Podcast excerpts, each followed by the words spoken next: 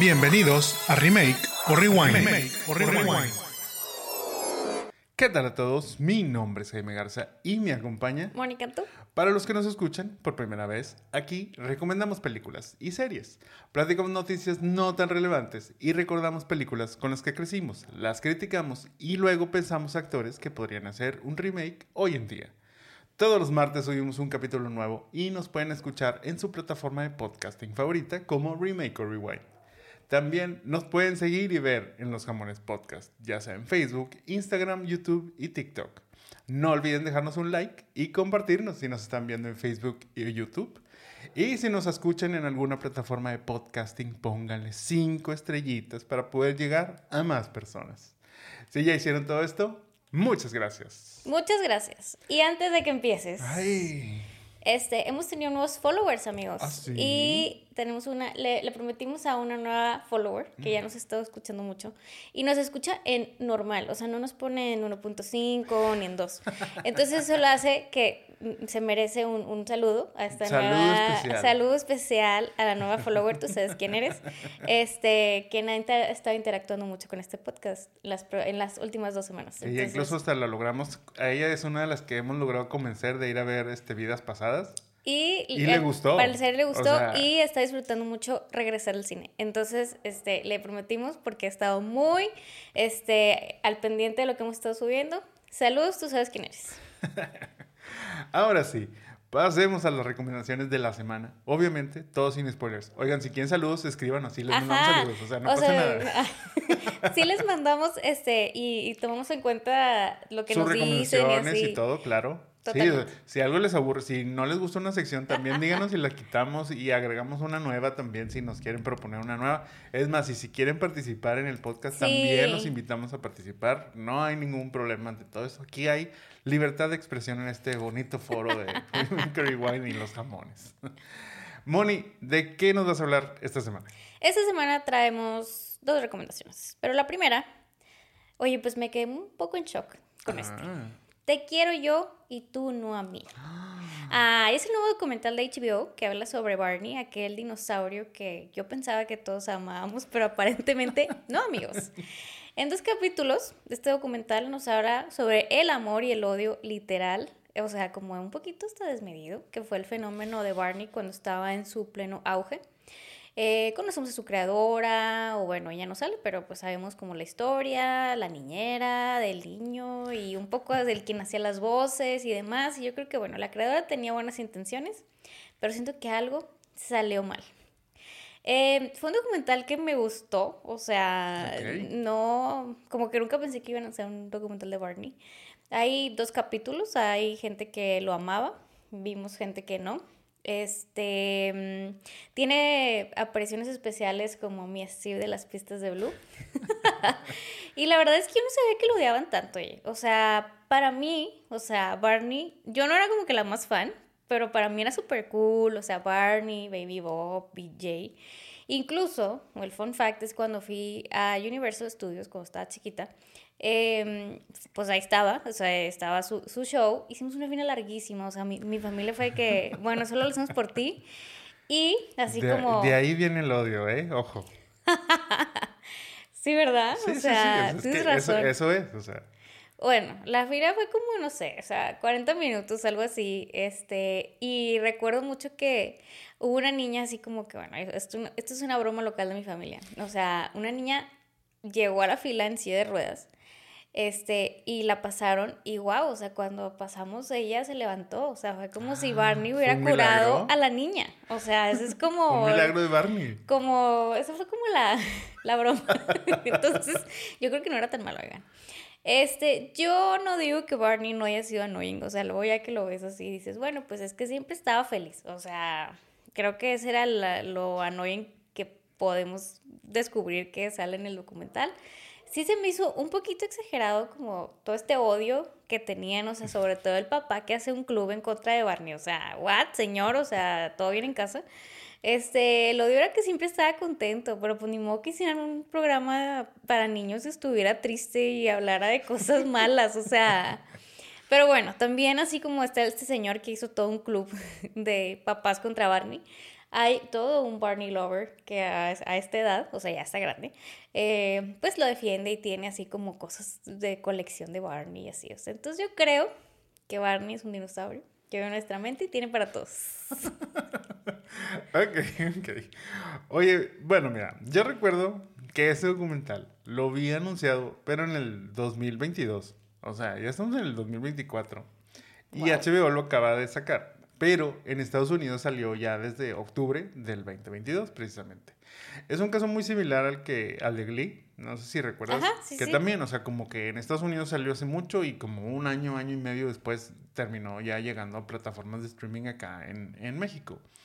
Em, y justamente, como que trae ese vibe, o sea, el mismo vibe del documental de Glee, creo que fue lo que vimos aquí, en donde sí, este, es un poquito, yo diría como chafón, este, sí, un poquito. y tendencioso, o sea como que, como que mencionan ahí unas cosas que, que, es como que, ah, ok, o sea, pero no, o sea, en realidad no aporta realmente gran cosa al, al documental. les voy a spoilear una porque esto fue una noticia que yo recuerdo también haber visto. Era donde decían que es que Barney hace sexo tántrico. Este, y, o sea, ajá, obviamente se referían a la persona dentro del traje que pues sí, o sea, una vez que dejó de ser Barney, pues empezó a dedicar a eso. Obviamente lo hacía previo a, o sea, lo hacía cuando era Barney. Y pero, él decía que no lo dejaban hacer eso. Ajá, o sea, en el documental es muy claro de que dijeron, o sea, a mí me dijeron, o sea, tienes que mantener una imagen muy limpia porque representas a Barney, quieras o no, con y sin el, el traje. Mira, pues, lo, lo, que haya sido lo que ha sido, era un Barney muy flexible, siento. Sí, la verdad es que sí, bastante, este, le, le, quedaba muy bien la botarga y la, la sabía manejar muy bien. Pero, o sea, como que empiezan a sacar esas cosas morbosonas y así, y, creo que no llevan a nada, porque en realidad eso solo dura como un minuto, o sea, y es nada más como que sí, me dijeron que no lo hiciera, ah, ok.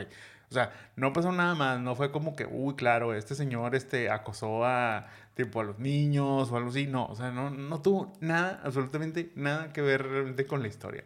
También mencionan algo acerca, no se los voy a contar porque este sí está como, es el spoiler, o bueno, es como la sorpresa del, del documental es donde mencionan algo referente a, como dice Mónica, la creadora de, Barney y su hijo, que en realidad, bueno, ella creó a Barney pues para su hijo, o sea, como que lo, lo creó de esta manera de que, bueno, es que mi hijo necesita eh, ver algo, o sea, ya saben, ese típico, este, digo, no soy papá, entonces no sé, pero, este, es como ese punto de decir, no, es que necesito algo que calme a mi hijo, pero que a la vez, este, lo entretenga y sea educativo y sea positivo y sea todo lo bueno para él.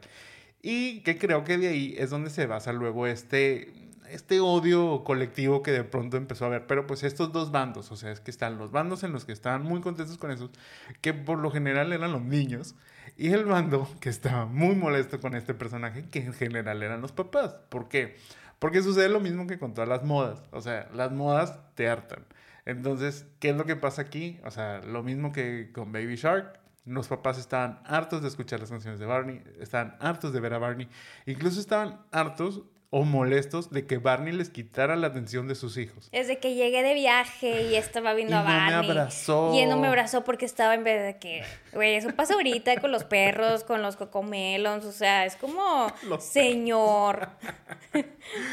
sí, sí, sí, o sea, digo, realmente es como un yo quiero llamar que es un odio, que realmente no lo odiaban, sino es más, era más como entre, aparte, mm, o sea, como que tomando este, en cuenta la época en la que sucedió, eran unos inicios del Internet entonces la persona esta hacía como un blog, pero era como un newsletter o no sé qué, o sea, en donde él recibía quejas de los papás y armaba todo un newsletter de este papá se quejó por esto y este papá sí, señor. la verdad, o sea, la verdad es que ese señor sí le dio demasiado demasiado tiempo, pero yo creo que luego es ese punto de decir de que ah, lo hago por por por la fama. Porque luego, pues ellos van a programas tipo Jerry, este. A decir que odian a Barney. Jerry Springer, tipo todos esos, ajá, hacer, hacer el show ahí. Y, y hacían, este. o sea, hacían estos eventos de. O sea, donde juntaban a toda la gente a pegarle a piñatas de Barney y hacer cosas así. La y en la universidad también. O sea, too much. O sea, sí. Too much y, y es como si amigos ya están grandes, o sea, no eran niños, o sea, a lo mejor veían mucho Barney cuando estaban chiquitos, pero era gente de la universidad, de universidades bien, que se juntaban a hacer de que cosas con Barney, a aplastarlo y así es como... O incluso, bueno, hasta amenazaban al creador de la canción esta de, Te quiero yo y tú a mí, o sea, digo, oigan, denle tranqui. Este, pero bueno, sabemos que eso existe con Barney y después de Barney, o sea, y antes de Barney. O sea, la verdad es que este, yo nunca fui fan, o sea, yo nunca fui fan de, de, Barney, no, y creo que, porque como que ya me tocó en ese in-between, en donde ya no era tan chico, bueno, sí. este, tampoco era tan grande, pero como que no, no, no, nunca me, me llamó la atención. Sí lo veía, fíjate, o sea, pero era más porque era lo que había. O sea, era esa cuestión, y recuerdo que lo veía mucho uh, después, o sea, salía después de la comida pero haz de cuenta que me gustaba más el capítulo, o sea, el siguiente programa, o sea, el, programa que seguía después de ese. Entonces, pues era como que, bueno, pues ahí le voy a dejar porque no voy a ver otro canal, pero se va a acabar ese y ya va a entrar, o sea, ya va a empezar algo que me va a gustar. Pero en realidad Barney nunca me gustó, nunca me aprendí sus canciones. Por ejemplo, yo nunca fui a ver su película, ya ves que sacó una, una película. pero lo vi en vivo. Eh. o sea, yo no hubiera ido a hacer esa fila que tú fuiste a hacer. A lo mejor si hubiera ido en silla de ruedas y me hubieran pasado rápido, sí lo hubiera pensado. Pero no, la verdad es que nunca me interesó. Nunca lo odié. Este, creo que, o sea, creo que sí llegué a escuchar cómo era este, una moda odiarlo, de, este, de alguna manera. Pero yo siento que eso siempre es como, ah, es que yo soy el cool. Entonces a mí no me gusta Barney. ese, ese, esas cosillas. Entonces, pues bueno. Regresando a lo que es, el documental, pues yo digo que es como un documental muy raro, este, medio, medio chistoso. Pero yo no lo recomendaría tanto. O sea, la verdad es que eh, si lo ven. O, sea, si no tienen nada, o sea, es como esas cosas de no tengo nada mejor que ver. Estoy cenando, son dos capítulos. Vean, Te quiero yo y tú no mí en Max o HBO Max, como se llame. Ya la, este, la próxima mutación de esta este, HBO. O sea, si no, si no lo ven, no pasa nada. O sea, pero está novedoso. Sí, o sea, lo bueno es que son dos capítulos, entonces es como que va. Em, eh, o sea, pero sí, es, más, o sea, vamos a catalogarlo. O sea, este documental es telebasura.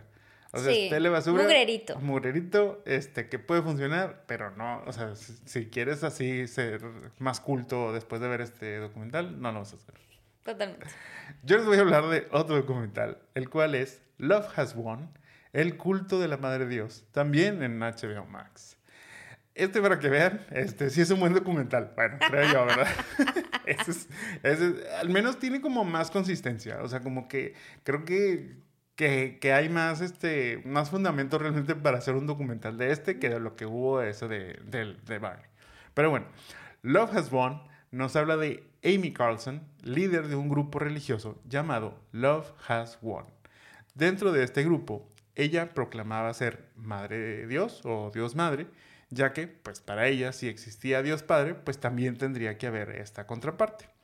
El documental empieza cuando la policía encuentra el cuerpo sin vida de Amy dentro de una casa en la cual los habitantes pues seguían su vida como si nada. La verdad es un caso bastante interesante. en donde al parecer, bueno, pues trabajar en un McDonald's te lleva a convertirte en la Dios Madre. Este, que obviamente. Es que ascendió muy rápido. Entonces la vida era ascender. Sí, sí, sí. La verdad es que, o sea, solo se la pasaban bajo el efecto de drogas y alcohol, sin necesidad de trabajar y, tipo, y vivir como que de la gente y eso. Y la verdad es que, pues, por más cosas este, inverosímiles que les decían y así, o sea, la gente les seguía creyendo y lo seguía este, apoyando. Según ellos, eh, Dios Madre había reencarnado ya 534 veces hasta llegar a, esta, a esta Amy. Este, en su momento, pues bueno, eh, eh, fue la Madre Tierra, fue Gaia, fue Cleopatra, fue este, Jesús, fue Juana de Arco, fue Marilyn Monroe este, entre muchos otros, otros videos, incluso decía que Elvis era su hijo. O sea, aparte, bueno, para saber este, qué hacer, ella recibía instrucción de los galácticos. No, no estoy hablando de Beckham, Zidane, Ronaldo, no, no, no, no. estoy hablando de estos que son unos embajadores espirituales, los cuales en su mayoría pues eran famosos que ya habían fallecido, como en el caso de Robin Williams Él era como el consejero así principal, este, pero también dentro de este, de este grupo de galácticos estaba John Lennon, que se supone que era el, el que manejaba la nave. y También estaba. Carrie Fisher, ¿no? No Andaba ahí la Carrie Fisher Leia también era una de las que de las que estaban ahí y bueno pues es que se supone que esta nave que manejaba John Lennon este es la que nos los iba a llevar a la quinta dimensión porque ah eso sí o sea nosotros somos unos pendejos que solo sabemos vivir en la tercera dimensión pero ellos eran bien elevados y así bien este bien acá que ellos tenían una conexión a la quinta dimensión me da risa porque todo el documental es de que dicen sí pobrecitos ellos viven en la tercera dimensión todos vivimos en el mismo lugar pero ok bueno, no les voy a revelar más este, de todo esto. O sea, si creen que esto fue toda la revelación, no. O sea, créanme que hay cosas muy interesantes dentro de esta que van ahí saliendo. Eh, pero pues les digo, o sea, nos va llevando a través de la vida de Amy, realmente desde, como les digo, desde que trabajaba en el McDonald's. Bueno, más bien desde que era una niña y luego pues a cómo llegó a este muy extraño desenlace. Dentro del documental participan miembros activos de este grupo, así como ex miembros. También están la mamá y hermana de Amy, así como otros personajes que no se lo esperaban. Este, yo lo recomiendo más que Barney. Sí. O sea, si les interesa, son tres capítulos y también, como dijimos, están en Max. Oigan, sí está bien loco este capítulo. Oye, andamos bien... Sí, andamos muy. Nuestras este, recomendaciones son kind sí. of creepy. Sí, están medio variadas en ese sentido Pero y van muy, como en muy un- extravagantes. Pero van como en un vibe O muy sea, raro. sí, sí, sí. Eh, sí, este documental lo vimos juntos también y pues, este, yo, ahora sí que sí, Barney, bueno, pues ibas como descubriendo cosas acá en este fue que, no, o sea, dije muchas veces what the fuck, o sea, sí, sí, es que era revelación tras revelación. pero aparte muy seguido, o sea, es como que eh, lo, lo empezamos a ver un día en la noche y, y, o sea, si no hubiera tenido que ir a trabajar el siguiente día, lo hubiera terminado ese día porque Sí, o es de sea, que eran ya tres capítulos, nos echamos verlo. dos y fue que sí queremos ver el tercero, pero le vamos a dejar para mañana y obviamente el día siguiente no, no, le, no le dimos ya chance y lo acabamos. Y bueno, la verdad es que vale mucho la pena, digo, si son así como fans de documentales extraños. Documentales de cultos, es que creo que, que es Sí. lo, lo de moda. Este, y yo creo que este es o sea, un caso muy interesante. O sea, hace poquito que les había platicado este de los de la pareja esta que se creen también igual Dios Padre, Dios Madre y Dios Hijo y la Reina del Amor, o no me acuerdo ya ni me acuerdo de ahí, que son estos matchmakers según y así. Bueno, pues hagan, hagan de cuenta que, o sea, esto es otro tipo, pero de eso, o sea, Sí, ent- entonces, este, cada que va avanzando el documental, o sea, te sorprendes más. A mí lo que sorprendió fue, bueno, pues es como la gente que realmente cree eso y lo sigue porque es una, es una devoción completa, o sea, lo que está haciendo de que como y demás, este, bueno, todo lo que hace ella, todo lo, que tenemos, o sea, es que son cosas muy creepy, oigan, o sea, muy creepy si les gusta ese vibe.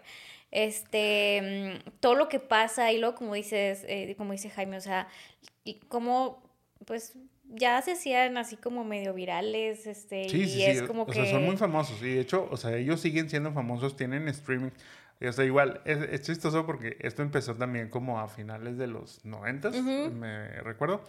Este, entonces está padre porque se, se hacían sus páginas, Sí, esas, estaban ya saben, padres. estas páginas que cuando el- empezaba el internet y así como que todas muy... Como muy este, basics. Sí, sí, sí, pero con unos word arts bien bonitos y... y Comic tipo, Sans y Ajá. colorcitos neones. Entonces, este, este, está padre como, como esa parte visual que, que vemos, pero sí, o sea, eventualmente fueron progresando hasta llegar, bueno, a tener sus, sus lives en, en YouTube y, y tipo cosas así, o sea, pero la verdad es que todo lo que dicen a mí me da mucha risa, o sea, es como que ya era un punto de, güey, es de que cómo te crees estas cosas, o sea, es demasiado, demasiado irreal, pero a la vez entiendo porque vivían en un estado, este, no consciente, ellos... Y, y de todo, o sea, gente que, que, bueno, yo decía que pues no, no te falta nada en tu casa, o sea, fuiste Sí, a sí, sí. seguir a Gente de todas las madre tierra. edades y todos los estratos Literal. sociales, o sea, y que dejan familias Sí. y dejan, o sea, la verdad es que por esa parte es la parte triste y sorprendente también de, pues, ¿qué te faltaba realmente para necesitar, este, llegar a este lugar? Ahora también te digo, yo siento que es mucho esa idea de el vividor y de no querer hacer nada, que es lo que hacían 100%, o sea, yo, ¿y qué? ¿Por qué no? O sea, no, no hacía nada. Y, o sea, y también, o sea, bueno, la gente que les seguía dando dinero, o sea. Sobre todo. Eso, Pero bueno, yo también lo recomiendo. Está muy interesante. Te lo puedes aventar. Son tres capítulos. Sí, la verdad están rapidito. Está rapidito, pero la historia está de que what the fuck. O sea, totalmente escalando, va recomendable. escalando. Y el tercer, el, el tercer episodio no tiene desperdicio, porque aparte de lo mejor es que cuando se acaba el segundo, no te da el hint de ese tercero. Cuando empieza el tercero, yo le dije a Mónica, no mames. O sea, la verdad es que sí me, me sorprendió lo que salió al inicio de ese, de ese tercer episodio, que la verdad, o sea, siento que es como... O sea, muy, muy entretenido. O sea, sobre todo creo que es muy entretenido. Este, para bien y para mal. Pero, pero pues sí, o sea, como les digo, si les gustan este tipo de documentales, si les gustan este tipo de este, cultos y ondas así, de cómo la gente se inventa lo que sea para, este, no sé, creer en algo más, bueno, pues eh, vale, vale bastante la pena.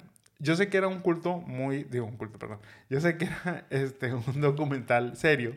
Este, pero me hubiera encantado, me hubiera encantado que al final los créditos cerraran con I'm blue, namadina, ta, No ta". haremos más spoilers, pero, o sea, es shocking Este, no context ahí para que, para que lo chequen. Seguimos con los vibes raros. y esta semana vimos May December o Secretos de un Escándalo. Es una película protagonizada por Julianne Moore, Natalie Portman y Charles Menton y dirigida por Todd Haynes y cuenta la historia de una actriz llamada Elizabeth quien viaja a Savannah, Georgia para estudiar a Gracie, a quien ella interpretará en una película independiente. Y la hace revivir la escandalosa boda entre Gracie y su marido Joe, cuya relación se inició cuando ella era su maestra de 36 años y él tenía solamente 13. ¡Órale! Oigan, dicen que esta película está inspirada en los hechos que sucedieron en los 90, cuando una maestra de 35 años tuvo un amorío con uno de sus alumnos de sexto, que tenía dos años. Fue sentenciada, la metieron a la cárcel, quedó embarazada, eh, la volvieron a meter a la cárcel, volvió a quedar embarazada, o sea, tiene dos niños de él. O sea, ¿se embarazaba en la cárcel o afuera de la cárcel? Se embarazó afuera y adentro. Y también de él. y bueno, happy endings, terminaron casándose Wow. porque él decía que siempre la relación, o sea, era de consenso. o Era sea, real. Era real y ella decía que él era el amor de su vida. Pero pues luego se divorciaron en el 2017 y ella falleció en el 2020. ¡Qué cosas! Ahora que sale esta película, o sea, esta persona, bueno, este hombre que ya tiene como 40 Hombre. años, Billy Fallow hizo algunas declaraciones de por qué habían hecho esta historia sin preguntarle que si él estaba vivo, que aunque Mary Kay estaba fallecida ya, este, pues por qué no lo habían visto a él y que él pudo haber creado algo increíble. O sea, ese señor crea dinero. Pero bueno, Claro. a lo que contestaron por ahí Juliana, Natalia, sí, que Que su valga, dije. que su historia o que esta película estaba solo inspirada en lo que salió en las noticias. O sea, como que toda esta historia que conmocionó en los 90 como una historia bastante creepy. Bastante. El fun fact es que la película se llama May December porque es un término elegante para Sí, no es- llamar... No es, May February, como yo les dije la vez pasada. Ajá, para llamar la a una relación donde hay una gran diferencia o sea, entre los involucrados porque mayo es cuando el año está joven y no diciembre. Oh, es como 40 y 20, pero la versión, la es. versión gringa. Ok. Miren, la verdad es que yo había escuchado mucho de esta película. Yo fui la que obligué a Jaime a ver esta película. Eh, por. Películas raras. Sí, eh, fíjate que justo pensaba ponerle como ya clasificación. Película rara que le gusta a Mónica, Moguerito para ver, o sea, hay que hacer esa clasificación. Le podríamos poner hasta una cortinilla así, un jingle muy bonito también para... O un sellito. Bueno, em, yo sí, o sea, yo sí quería ver esta película porque había escuchado mucho como Foss y así. Incluso ellas también dicen que fue un snob de que no nominaran a Julianne Moore y a Natalie a Charles. O sea, Sí, está nominada como pudieron quiera. haber. Pero creo que es- están mejorcitas. Aunque la película es creepy, ellas, sus actuaciones es- creo que fueron mejor que algunas buenas. otras.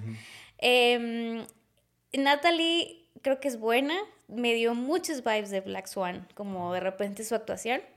Eh, Julian, pues es como Julian, o sea, ella es buena siempre. Y yo creo que eh, la actuación que hace Charles, o sea, que este es, es, bueno, es el esposo ish, este, yo creo que también es muy buena. La historia es algo creepy. La película es un poco incómoda, la verdad. O sea, es una película rara, a mí me gustó. Sé que a Jaime no, y ahorita lo voy a dejar hablar. Pero es como incómoda, extraña. Y me imagino que al ser como inspirada en esta, en esta pues, noticia real, pues, debe haber sido aún más rara. Pero bueno, pues es que la verdad es que vale mucho la pena. Si les gusta este tipo de cine, oigan. Está en el cine y creo que pronto pueden verla en Netflix, pero es una opción para ir a ver al cine. Sí, mira, tal cual. O sea, esta película no es para mí. O sea, yo la vi. No, y yo la vi. O sea, aunque obviamente fue este, impulsado por, por Money. Eh, yo como que sí dije, ok, o sea, sí le, voy a, sí le voy a dar una oportunidad porque había buenos comentarios al respecto. Creo que la temática en general es muy controversial y por eso mismo como que para mucha gente no es no que este sea mi caso, pero para mucha gente como que les fue difícil separar este, la realidad de la, de la ficción en este caso y del suceso este, pues en la que se basa esta, esta historia. Por eso incluso, bueno, en Rotten Tomatoes la crítica le da un 90% de calificación, pero la gente le da un 66%. Realmente es mucha diferencia. Y aunque no es un reprobado el 66, pues en realidad sí es como que, oye, pues dista, dista bastante como les digo, no, no es que sea mi caso, pero creo que para mí la historia como que no me llamó la atención. O sea, ese fue mi, mi downer dentro de esta historia. Como que no me llamó la atención. Eh, eh, en teoría no sé por qué está calificada también como una comedia. No sé si, si, si, te toca ver. O sea, y creo que, ok, o sea, ya después entendía a qué se referían con la comedia. Era más como una sátira, una exageración de los hechos, de cómo estas este, dos chicas pues interactúan entre ellas y es un una lucha de poderes de cierta manera, este, una para revelar la verdad y otra para esconderla, o, o sea, como que todo este juego ahí que hay entre, entre ellas es muy bueno, sí, eso, eso sí, o sea, eso, como dices, sus actuaciones, tanto Natalie como Julian, son muy buenas. Eh, pero pues bueno, o sea, digo, como que yo no logré entender esa comedia cuando la, cuando la vi, pero también siento que esa es la finalidad de la película.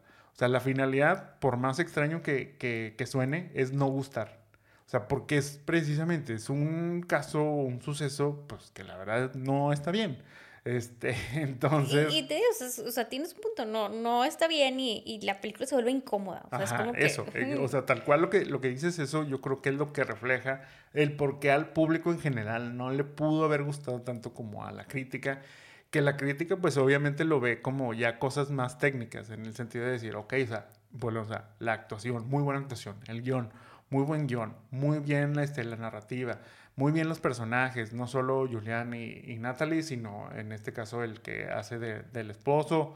Eh, todos estos personajes en juego, la verdad es que son, son buenos, o sea, hace un muy buen ensamble de, de actores entonces ahí es donde yo creo que la, la, crítica se basa y no tanto sobre el caso en sí, que a mucha gente obviamente se le va a parecer pues grotesco, se les va a parecer este, que no es lo correcto y que a lo mejor están este, como, ya saben, cuando salen esos documentales sobre asesinos y dicen, no, es que están glorificando lo malo y así. No, pues es que precisamente por eso la película te deja con un sentimiento así como que... Ah, Entonces, yo creo que por eso es donde lo hace muy bien. O sea, creo que ahí es donde, pues, aunque les digo, suene raro, no, no gusta, pero fue bien hecha. Este, y por lo mismo, creo que también es difícil quererla volver a ver. Ah, sí. Por gusto. O sea, la verdad es que no la volvería a ver. O sea, no sería que, uy, voy a ver mi December. O sea, no, es para ver one time y that's it. Sí, y yo siento que, o sea, les digo, luego son esas cosas raras del cine que uno como que no entendería normalmente, porque les, lo que dicen, lo que uno quiere en una película es que la gente la vea y luego la compre y luego la vuelva a ver y luego la rente y luego se la recomiende y así. Y es difícil que esta película lo logre de una manera tan este, normal como, como, o habitual como en otras películas, pero creo que, les digo, ese es el gran acierto en, en esta misma. Totalmente. May December o Secretos de un Escándalo. En el cine y si no, pues piensa que la saquen en Netflix. Sí, se pueden, se pueden esperar. Yo les voy a contar acerca de El poder de los centavos en HBO Max también. Dumb Money. Este, basada en una historia de la vida real. El poder de los centavos es la historia de cómo un foro de Reddit llamado Wall Street Bets, liderado por un fanático de los gatos y GameStop, este, vuelve a las acciones de esta compañía de videojuegos, la cual estaba al borde de la bancarrota en una de las más valiosas de la bolsa de valores en Estados Unidos, pasando de valer 19.94 dólares a 347.51 dólares por cada acción, volviendo a uno que otro en millonario en tan solo 11 días. La, la película es protagonizada por Paul Dano como Kid Gil, mejor conocido como Deep Fucking Value o Roaring Kitty en el mundo del Internet. En México se estrenó el año pasado, por ahí de octubre. Fíjate, la verdad es que no me enteré ni cerquita de saber que, que salió en el cine. Este, pero pues bueno, ya salió ahora en streaming y la verdad es que es muy buena película. Vale mucho la pena. Véanla. Véanla también. Junto con los cultos. Sí, o sea, siempre nos encantan estas como tipo historias del David contra Goliat, tipo el chiquito pegándole al grande y todo esto.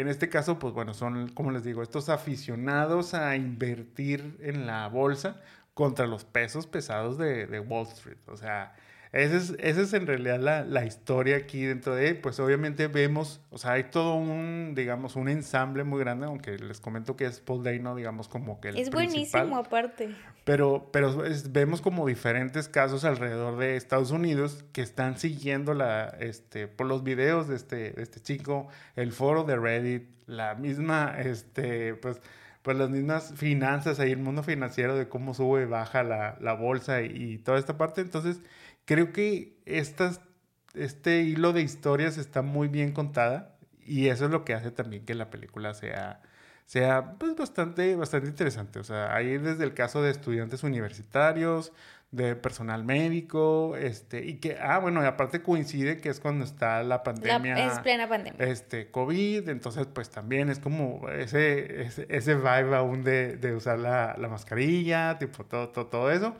Este, y obviamente también vemos la parte de los que son las cabezas de fondos de Está inversionistas increíble. que, que sufren la, la gota gorda, la verdad. La recomiendo bastante. Creo que la historia es bastante compleja, pero la película lo logra, lo logra contar muy bien. O sea, logra como que ayudarnos a entender un poquito este, este mundo. Yo creo que, digo, si les interesa ya, este, vale la pena que después de ver la película como que entren un poquito a ver este, el caso. Este, puede ser el, inclusive el de GameStop. eh, o este, al respecto sobre cómo se manejan estas pues ahí usan los términos de, este, pues es como el short, el short, no sé qué, ya, ya se me olvidaron los términos ahí, pero son como estos, estos términos que utilizan pues mucho ahí en, en, en la bolsa de valores, pero pues que este foro de Reddit los empezó también a, a promover ahí, pues todos hablan con esa terminología y, y demás. Este, la verdad, pues como les digo, todo lo vemos ahí muy bien. eh, y vemos, sobre todo, o sea, creo yo que más allá de, de la historia en sí, o sea, es entender y ver el poder del Internet y cómo, o sea, aunque pues toda esta gente y este movimiento en común se puede dar en muchos casos, yo veo difícil que vuelva a suceder este caso dentro de, de la bolsa. Sí, fíjate que cuando pasó el caso, o, o sea, como que yo lo escuché, digo, Sí, yo también. no invertimos, este, no estamos en la bolsa. Cuando yo lo escuché ya había pasado, o sea, ya había sido ese, ese pico. Ese boom. ese pero pico pues sí fue como que sonaba que sí, las acciones de GameStop y no sé qué, pero la verdad es que no, no hice como un deep down en esto. Pero eh, ahora con la película salió y, y, y la pusimos y fue como que, ah, o sea, ya entendí, o sea, qué pasó. fue y como dices, yo también Ujú. creo que, o sea, pues sí, es como se burlaron de Wall Street totalmente este, y, y lograron algo, o sea, que también, como dices, pues era gente que no conocías, o sea, solo conocías en un Reddit y, y, y cómo estaban de que no, no vamos a ceder, es que no, o sea, es como, güey, ¿qué onda? O sea, pero yo también creo que, pues bueno, Wall Street debió haber aprendido estas cosas y no creo que vuelvan a pasar. O siempre encontrarán un una manera, creo yo. Pero la película en sí, el cast, o sea, digo, hablaste de Paul, pero este sale Charlene, este, Sh- Shailene Woodley. Sha- Sh- Shailene Woodley, Sí, no, Shailene Woodland, no. algo así. La, Wood, es, es Wood, no, no sé dónde saqué el Woodley, o, o creo que, no sé, pero Shailene. este, sale que es la, el- la que era de Divergente, Ajá. la niña de Divergente, este, la niña de A Fault in Our Stars, Shailene Woodley, casi seguro. Si no, pues se ríen de él. Este, sale Seth Rogen también. Sale Seth Rogen, sale este, también este Bucky que... Sale America Ferrara. Sebastian Stan. o Sebastian Stan- Stan, sí, Sebastian Se- Stan, Sale Stan. America Ferrara. No Sale, la nominaron al Oscar, oigan, por eso. este, sale Pete Davidson también. Ay, sí. O sea, te- tiene un muy buen cast. Las historias son Vincent muy buenas. también sale. Ay, este, sí, mi, mi fan número, o sea, la fan número. Ella- eh, sí, o sea, Vincent es fan de, de Money. Sí, Es me manda. eh, es, es el que- es el que le mandó ahí el, el- el saludo ahorita en la- hace ratito. este, y, pero sí, en sí creo que es una película que aparte, o sea, está como muy bien contada, o sea, te- se te va muy rápido la historia. Interesante, o sea, sí, siempre Sí. quieres saber qué va a pasar, porque incluso aunque sabemos, o sea, que, que es como dices, conocimos la historia o bueno, supimos la noticia, a lo mejor no la historia, pero supimos la noticia, es interesante verla ahora sí del otro lado de cómo fue sucediendo, o bueno, de los diferentes lados, porque son estos diferentes frentes del caso. Y, y todos son así como que, ah, ok, o sea, ¿qué va a pasar? ¿Y qué sigue? ¿Y qué es lo que va a seguir? ¿Y, qué, y cómo va a terminar? ¿Y qué va a ser? o sea, Ah, y luego también me cuenta que alguien, o sea, sí quería mucho a GameStop. O sea, nadie estaría tan preocupado por GameStop en este nadie. sentido, más que en este caso sí, el hay Kiri. kit, sí. Muy recomendada, la verdad. Sí, la verdad es que, este, chequenla, digo, eh, o sea, creo que es muy interesante. Luego, aparte, terminas y dices, claro, me voy a empoderar y voy a empezar Voy a a invertir en empezar la ahorita a bolsa". invertir. No es cierto. O sea, la verdad es que, o sea, luego, o sea, o, o bueno, hay que entender esta parte de que en realidad lo que esta gente hizo fue apostar. O sea, no había una ciencia real dentro de lo que estaban haciendo, no había nada seguro dentro de lo que estaban haciendo. Era todo una apuesta en donde muchos ganaron, pero muchos también perdieron. O sea, incluso los que iban ganando fuerte. O sea, y no estoy hablando de la gente nada más de este, la bolsa ni nada, sino De les ellos digo, mismos. estos, estos mismos, pues que, que participaron en todo este movimiento. Les digo, hubo quienes ganaron, hubo quienes, quienes perdieron, y pues bueno, pues such is life. Pero por lo mismo, te digo, o sea, como no es algo seguro, como no es una apuesta segura, es, es difícil que se vuelva a dar el mismo, el mismo boom. Obviamente también este, Wall Street y tipo, todas estas casas de inversiones, porque ahí tuvo que ver también este, una aplicación ahí que es la que este, vemos, que es por donde estaban este, varios estudiantes universitarios ahí este, comprando acciones y todo eso. Eso tuvo que ver, eso ayudó y facilitó como que este proceso. Pero ya hoy en día estas plataformas pues ya también tienen sus candaditos, ya también tienen sus formas de prevenir que suceda nuevamente este caso. El poder de los centavos, dumb money o dinero estúpido también vi que se podía llamar. Este lo pueden ver en HBO Max o próximamente ya Max.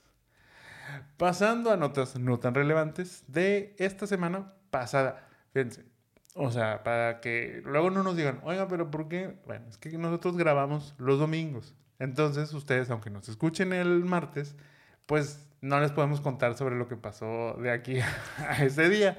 Entonces, esta semana vamos a hablarles sobre los Grammys. Nos hubiera encantado hablarles sobre el Super Bowl y lo que aconteció realmente, si hubo algo... Sí, le este, propuso matrimonio. sí, no. que sí, a que Taylor. bueno, ya después vimos ahí las apuestas que había este, bastante, bastante extrañas ahí sobre, sobre Taylor, que si era la propuesta de matrimonio, que si se iba a aventar ahí algún fuck este, en, en, en la pantalla, si, o sea, no entre ellos, sino que Taylor dijera fuck en, en la pantalla. Ojo, Que eh, cuántas veces este va a salir. que si, iba, a que si perdían lloraba, que, o sea, la verdad es que son, o sea, Las Vegas es muy loco, entonces no me sorprende que existan estas apuestas sobre Taylor, pero eso lo vamos a hablar hasta la próxima semana. Esta semana les vamos a hablar acerca de lo que sucedió en los Grammys, que fueron precisamente el domingo pasado, porque pues así es la vida. Este, y aunque Taylor se llevó, este, pues digamos que los premios más importantes, que fue Mejor Álbum Pop y Mejor Álbum del Año, eh, estuvo más, o sea, no fue tan arrasante. O sea, creo que Aparte yo... la funaron, como diría un buen amigo de nosotros. Bueno, es que al final ahí se echó. Pero bueno, ahorita, habla- ahorita hablamos de eso. O sea, te digo, creo que lo Sí, bueno no. Y que lo que se agradece es que no fue tan arrasante Ay, y que sí. se repartieron un poquito los premios. Por ahí, otra que también se llevó dos premios fue Miley Cyrus. Tu reina seguramente. Este, mi reina y mi princesa, porque es Miley Cyrus y luego siguió Olivia Rodrigo, que mi princesa también se llevó este, uno de estos premios. Que oye, luego me encontré una teoría, ya nos vamos a desviar, lo siento. Luego me, me encontré una teoría y que yo te lo decía. Hay pleito entre Taylor y Olivia Rodrigo. Totalmente. Bueno, lo que dicen por ahí es que, a diferencia, digamos, de Lana del Rey, a quien subió este al escenario. Forzadamente, muy forzadamente. Eh, bueno, pero con quien ha colaborado. Sí, A diferencia también de esta otra chica, la güerita, que precisamente es como la contraparte de Olivia. Se me va a olvidar eh, su nombre. Ahora con la que estuvo de, de tour. Este, Sabrina Carpenter. Sabrina Carpenter, muchas gracias. Este, estas dos chicas, o sea, dice, ¿cómo con ellas sí las invita a participar, las trae en su gira y a Olivia no? Ah, bueno, porque Taylor Taylor siente pasos con Olivia Rodrigo, a diferencia de con Lana del Rey y que con Sabrina Carpenter y otras más artistas con las que ha colaborado y, y este pues la sigue trayendo ahí en su entourage, porque en su momento, bueno, Olivia siempre dijo que ella era muy fan de Taylor Swift, incluso cuando empezaba su carrera, pues ahí siempre este, andaba con ella y, y, o sea, y la misma, o sea, ella la mencionaba mucho, o sea, Olivia mencionaba mucho a Taylor en entrevistas, este, y pues era como que, ay, sí, qué padre, este, era, era como mommy, o sea, hagan de cuenta así, Sí. este, era como ese tipo de relación, pero ya eso ya no sucede. Dicen por ahí que así como Taylor maquinó muy bien todo su, su ascenso en la, en la música, este, gracias a sus papás, que sus papás uno, este, entiendo que uno de ellos se dedica al marketing y, y la mamá no me acuerdo qué otra cosa hace también, pero como que ellos diseñaron toda esta estrategia para que fuera escala- escalando. Dentro de esa estrategia, ya les estoy hablando de algo bien raro, pero eh, hear me out. Este, dentro de esa, esa estrategia, en su inicio, Taylor tenía unas canciones que se las dedicaba a Kid McGraw, Ujú. este, este cantante country y así. Bueno, en sus inicios, Olivia pues hacía mucha mención y se colgaba mucho de la fama de Taylor, así como Taylor en su momento se colgó de la fama de McGraw.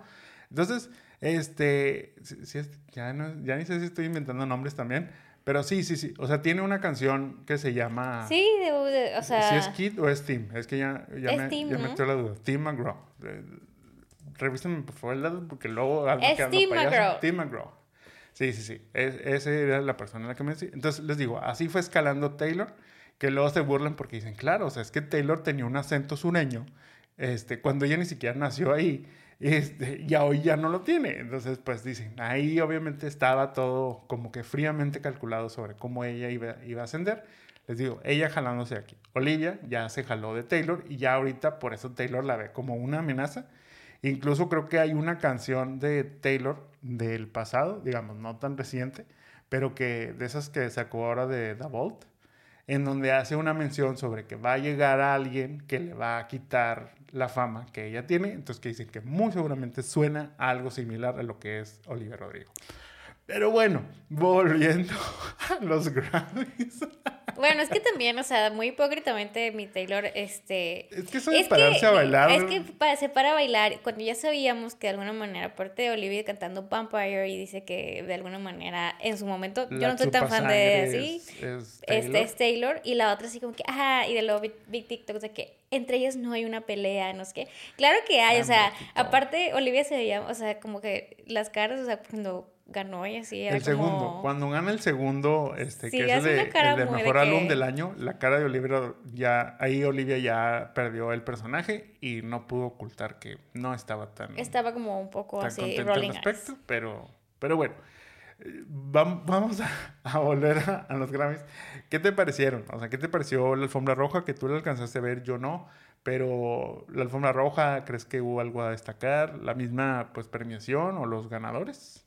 Mira, yo justamente, pues así la vi, pero la vi mucha, o sea, la, la alfombra roja. Eh, siento que luego la alfombra roja de los Grammys obviamente no es como la de los actores porque siento que los cantantes como que no están como en tan ese vibe. Pero creo que luego también es más divertido porque no tienden a ir tan formales como Sí. a los Óscares o a otras este, entregas. Entonces como que a lo mejor es interesante ver las modas que, que traen. Pero, pues está padre y luego pues al final ya pasó Taylor y su ejército de Lana del Rey y todos sus amiguitos. con llegó tarde. O sea, Pero bueno, no sé, X. creo que como ya hablamos, el gran topic, o sea, creo que como dices, fue muy variado, o sea, ahorita voy a dar más, pero eh, creo que al final terminaron en un bad porque pues Taylor este, ignorando a la diosa Celine Dion que se ve increíble a pesar de todo y subiendo la fuerza de Lana del Rey que la, la, la reina andaba como que no, no, no y hasta le hacía así junto con el, el, el que le produce todo. O sea, creo que ese, o sea, aquí amamos a Taylor Swift, pero cuando se porta así, la neta es que aparte iba bien mal vestido, oigan, o sea, su outfit no estaba chido. Y luego, bueno, pues aprovechando ya anunció un nuevo disco y no sé qué, y luego le andaban preguntando en el Super Bowl al Kelsey que si ya lo había escuchado, y bueno, ya, es todo un metaverso. Pero, pues la verdad es que la verdadera queen, y ya Jaime dijo que también, pues fue Miley Cyrus. O sea, Miley creo que fue la más emocionada que Mariah, también una momia viviente increíble. Este, o sea, se ve, las dos se veían súper bien. Miley estaba demasiado emocionada cuando se ganó el primer este, Grammy. Su Miley se ve increíble, o sea, le vino muy bien dejar a Liam, qué bueno y que ya va superándolo. Qué bueno que también Flowers, o sea, ganó y demás. Estaba muy emocionada este, que, que Mariah le diera su premio, digo, también ganó uno, dos. Ganó dos. Ganó dos, pero bueno, en, en ese in-between hizo su presentación y creo que su presentación fue muy buena. Se ve súper bien. Este, y bueno, pues ahí también este, hizo alusión a que se acababa de ganar su primer Grammy. También me gustó mucho este, esta, esta interpretación de Fast Car. Creo que bastante bien. Pero la que sí me sorprendió fue Johnny Mitchell cantando Both, Both Side Now. O sea, lo que la gente vio fue una señora bastante famosa que, bueno, pues muy bien. Pero lo único que yo podía recordar era la escena de Love Actually, cuando descubre el CD que no es el collar y descubre la infidelidad del profesor Snape. Eso fue lo que yo vi y lo vieron muchos TikToks. Este, también creo que luego Jay-Z hizo algunos comentarios medio incómodos. Oigan, la Beyoncé se veía muy incómoda. La Oye, hijita que azul incluso- también. O sea, incluso después de eso se fueron. O sea, yo creo que fue de que ya, ya ¡Vámonos! viejo. Sí, o sea, ya viejo, agarra tus cosas y vamos. Andaba como en drogas o algo así porque, o sea, se aventó unos comentarios de que, uy, esta no ha ganado y la hijita bien, este, bien incómoda. Pero pues cada quien, sea, yo no soy fan de esa familia, entonces no voy a decir más. Creo que estuvo bien que estuvo variado. Sí, sí, sí, la verdad es que creo que, o sea, te digo, se agradece que, porque pues ya, o sea, es como decir, no, es que ya Taylor tiene tantos, ha ganado seis veces, creo que, la- la- Cuatro. seis- cuatro veces consecutivas el mejor álbum del año. Ujú. Entonces era así, ah, sí, porque eh, había empatado con tres a los demás artistas y ahora es. Pero es también la hay más otros que tienen con- más. O sea, luego vi que, que Taylor no es la única que ganado, o sea, pero mucho no más. consecutivo, Ajá. me imagino. Pues, a lo mejor puede ser eso, o sea, puede ser que no es, no es este conse- consecutivo y de ahí es donde, en donde viene esa parte. Pero bueno, independientemente de eso, yo creo que la ceremonia estuvo bien. Este, me, me gustaron los números musicales que vimos. Creo, yo creo que si acaso uno o dos fue así a los que no les puse atención. Eh, sí, creo que la, este, la, la presentación de Fast Car fue una de las, de las más bonitas de la noche, creo yo. Que, el, que este, bueno, pues el chavo que está cantando ahora, la verdad es que no tengo el nombre, pero este, hace, eh, pues es como un pequeño cover y invitó a la, al artista este, original de este tema a que también interpretara con él en, en los Grammys. La verdad es que eso se me hizo un muy buen gesto de esta persona. que mal se escucha, pero pues bueno, de este chavo que, discúlpeme, no me sé su nombre, pero muy bonita canción, escúchenla. Eh, obviamente, pues yo me encantó Miley, su, su, tanto su performance de Flowers, como me encantó que ganara, como me encantó verla, pues ella muy contenta, muy distinta a las Mileys que podemos recordar de, de, de tiempos atrás, pero yo creo que es parte de ese, ese cambio que ha tenido, que como quiera no es un cambio, o sea, no es como que digas, uy, no, ya es otra persona totalmente. No. No, o sea, solo como que ha ido, mo- o sea, y ella misma lo menciona en, su, en una de sus canciones más, más recientes, de que simplemente no es que haya cambiado, sino es que pues ya no es tan young como lo, lo era antes, entonces pues por eso sí, dice, sí, lo- sí era este, loca y sí hacía muchas cosas, pero pues era cuando estaba joven. Estaba chava y se le hacía fácil. Otra también, pues fue obviamente la presentación de, Olivia cantando Vampire, pues ya saben, mi fab. Este. y aparte, pues contento también que se llevó, se llevó un Grammy. O sea, la verdad, creo que es su segundo Grammy en, en su carrera. Entonces, pues les digo, Taylor, siente pasos. Pero, o sea, Olivia tiene como bueno. 10 años y Taylor ya es una señora. O Pues, sea, es como. o sea, que- por eso, pues, pues, es que es, es ahí el, el dolor, o sea, porque pues ya viene la, pues ya viene el modelo nuevo, o sea, ya Pues Taylor sabe que viene un modelo nuevo. Sí, o sea, ya, ya Taylor es de la edad y estamos grandes, pero pues sí, o sea, yo creo que son diferentes, o sea, Digo, en su momento Taylor también desde muy joven lo hizo, o sea, vaya, desde muy joven empezó a romper el mercado de esta manera. Entonces, por eso no es raro que, que Olivia venga, venga haciéndolo y que pues ella sienta como que, ok, o sea, aquí hay un vibe. Digo, no sé si te, te mandé, este, pero vi así un video en donde precisamente Miley Cyrus y Taylor cantaban, una, o sea, cantaban juntos en una premiación, o sea, que la verdad es como algo muy raro. Este, pero pues bueno, pues es ahí donde, te digo, entiendes, pero pues era una, una, una Miley muy todavía Hannah Montana y una Taylor muy todavía sureña cuando no era, este, no era así, y que cantara country y todas esas cosas, entonces, este, pues bueno, interesante.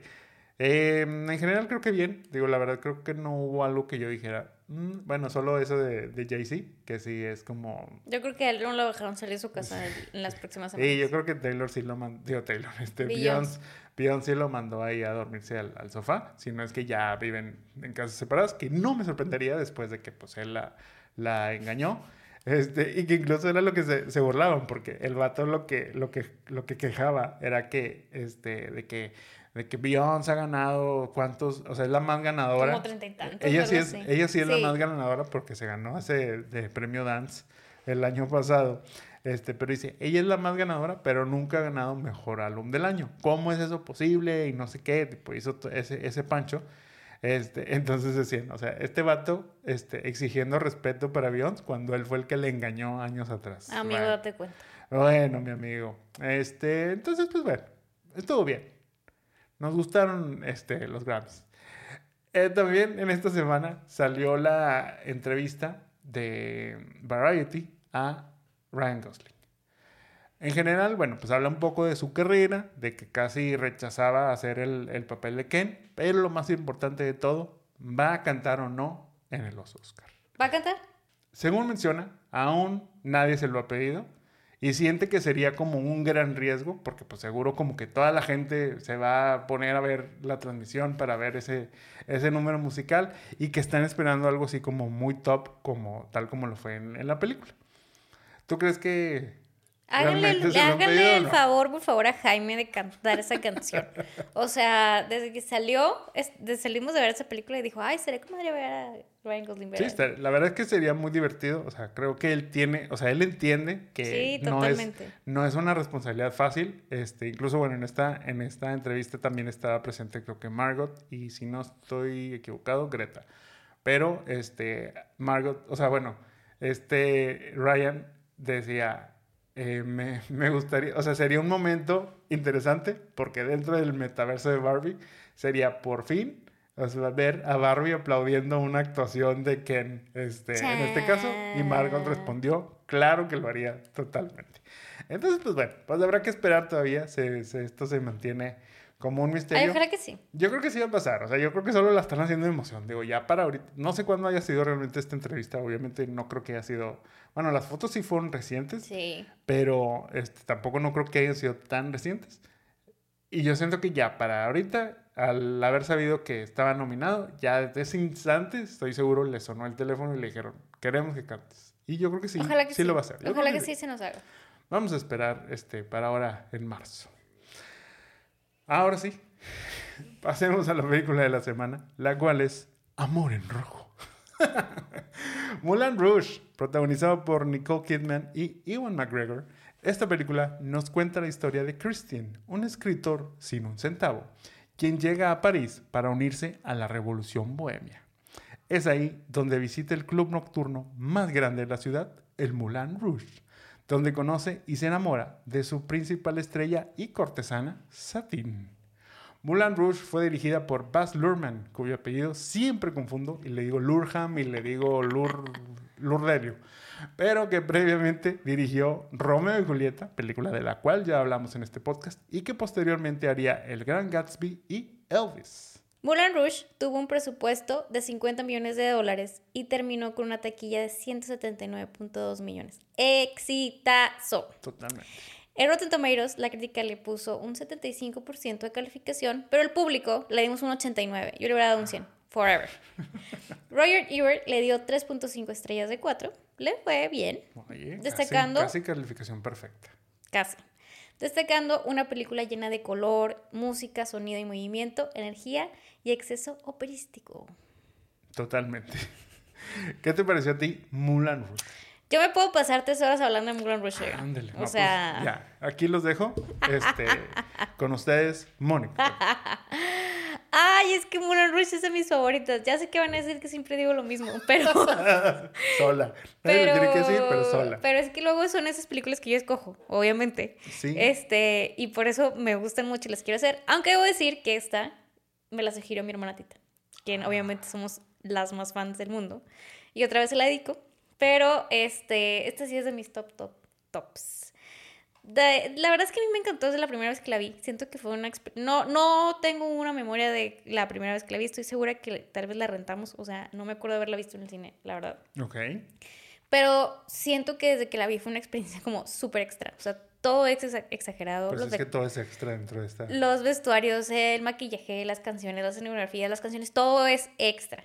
Y todo eso como esa combinación para mí fue wow. Yo no soy tan fan de los musicales, o sea, bueno, creo que ahora me gustan un poquito más, pero creo que el fue el primer musical así como que dije, wey, what, o sea, que acabo de ver, o sea, luego podría decir que si, esto es como si Romeo y Julieta tuvieron un hijo, se juntaron con un circo y tuvieron un hijo. O sea. Pero pues siento que es esta locura de Bass. O sea, si ya le había pegado algo de Romeo y Julieta y ya era extra Romeo y Julieta, bueno, acá dijo, me vale madre, lo voy a hacer todo. Y bueno, pues creo que es un musical que ha trascendido bastante. O sea, bueno, una, una película que luego, pues ahorita está el musical y ha trascendido bastante. Óscares, Tonys. O sea, por eso podría seguir hablando de Moulin Rush. Pero a ti, ¿qué te pareció Moulin Rush? Mira, yo creo que vi Moulin Rouge, muy a mi pesar, por ahí del 2002 o 2003. Obviamente, este, pues ya fue en, en DVD y no, y no en el cine. Pero, ¿por qué digo muy a mi pesar? Bueno, pues porque en mi juventud yo era demasiado cool como para dignarme a ver este, un musical. Pero bueno, debo decir que desde entonces existe un Jaime antes y un Jaime después de Moulin Rouge.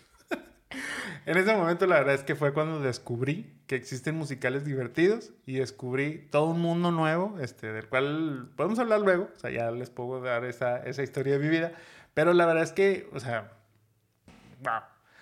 Volviendo a lo que es este Mulan Rouge y este Rewatch, me volví a divertir demasiado como con la película, o sea, más que ya saber la historia y todo lo que iba a pasar, todos los números musicales, este, son, son muy entretenidos, o sea, tal como lo dice nuestro amigo Roger, todo ese exceso, este, todo esto que caracteriza mucho las obras de Lurman, eh, creo que aquí funciona muy bien. O sea, y, luego sobre todo, pues algo muy cool es que toda esta combinación de canciones que, que bueno, pues son canciones que conocemos, o sea... Y eso lo hace, siento que más atractivo. Ajá, o sea, se vuelve este musical que, que les digo, lo son estos musicales de Rocola. La verdad es que eso es lo que hace pues yo creo que en ese entonces como que ahí entendí que dije, ah, ok, o sea, no todos los musicales tienen que ser tipo El fantasma de la ópera o, o sea, como que cosas así que a lo mejor dices, ah, o sea, está bonito, pero pues, no, no, no, no me llama. No, pero este, o sea, este yo creo que fue donde entendí que, ok, o sea, hay otro tipo de musicales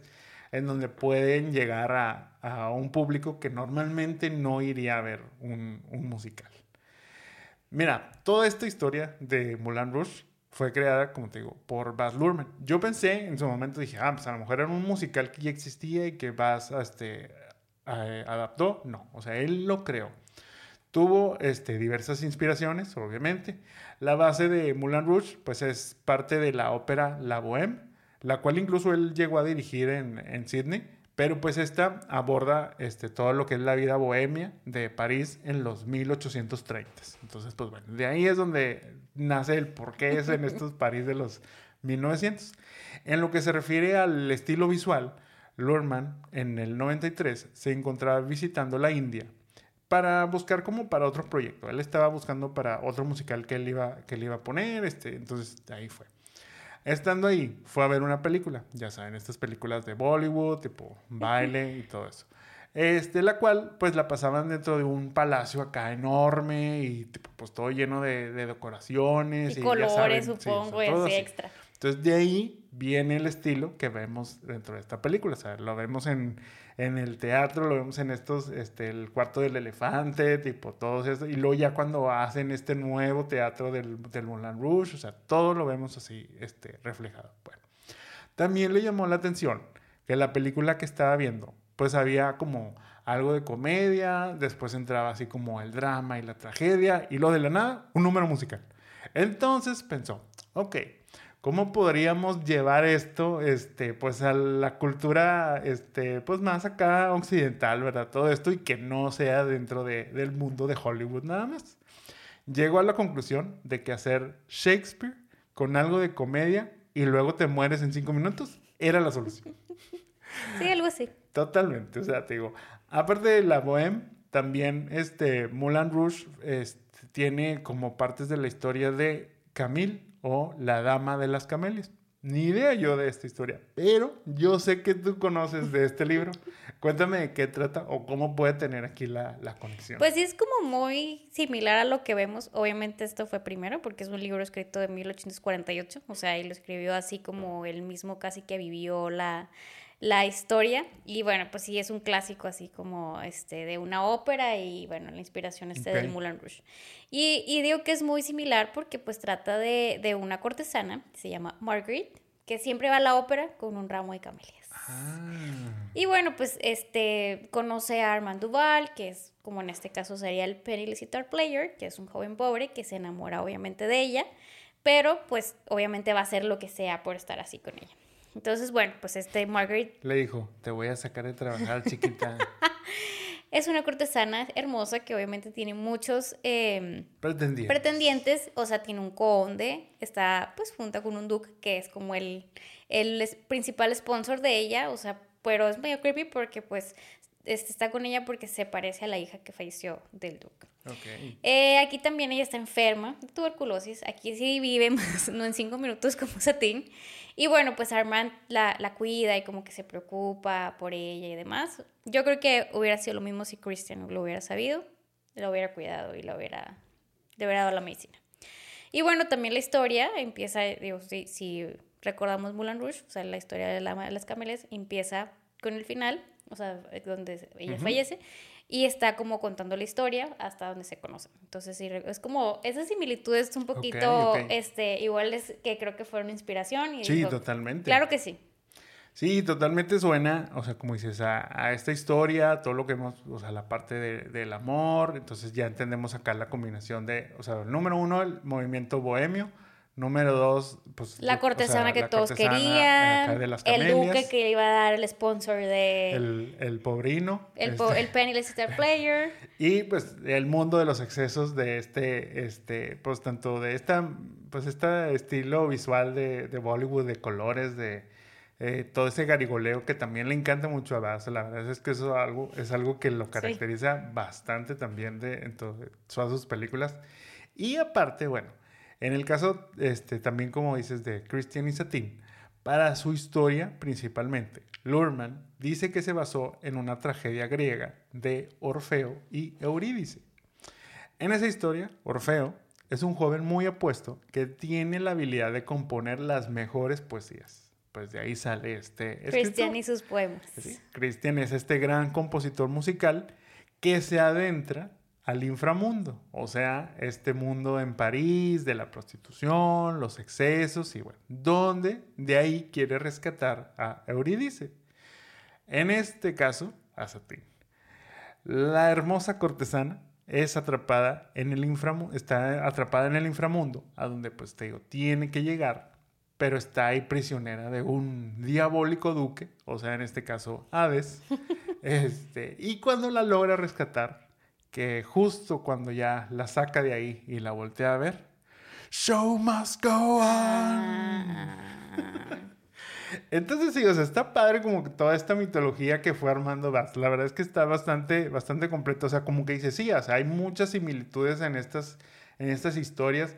La historia, digamos, como tal, no es una historia nueva que no conozcamos. Creo que es esas que hemos mencionado mucho en estas, este, cuando hablamos de comedias románticas y todo esto, creo que funciona muy bien la base de Shakespeare, funciona muy bien la base de Jane Austen, funciona muy bien las, estas bases, en este, en este caso de la base de Alexandre Dumas. Este, entonces, pues la verdad, ahí es donde ha tenido muy bien el Tino ahí, este, paz para... Sí, o sea, hace todo y luego le pone su sello extra.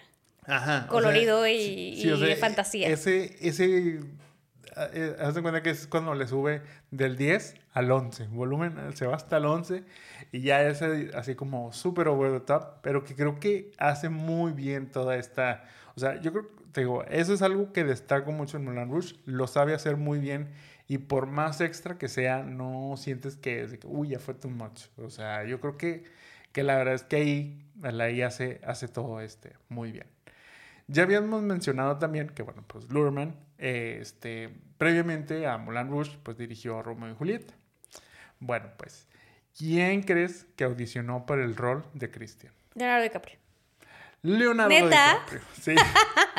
sí, Leonardo DiCaprio. La verdad es que, honestamente, no sé si Leonardo hubiera No, logrado. claro que no. Este, o sea, como que cantar, tipo, no sé, o sea, como, digo, o sea, estaba buscando este, imágenes y ve- veía a Leonardo del, del 2000, 2001, que fue cuando se, se estrenó esta, esta película. Y la verdad, todavía es un joven Leonardo DiCaprio. Pues o sea, era después de Titanic. O sea, un poquito después. Ándale, más o menos. Este, traía un look más o menos como el de The, The Departed.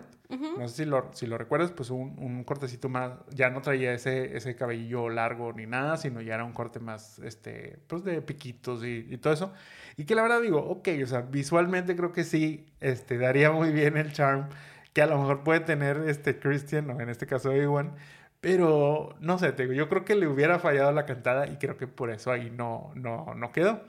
Otros este, que fueron considerados para el papel fueron Ethan Hawke, Heath Ledger y Ronan Keating.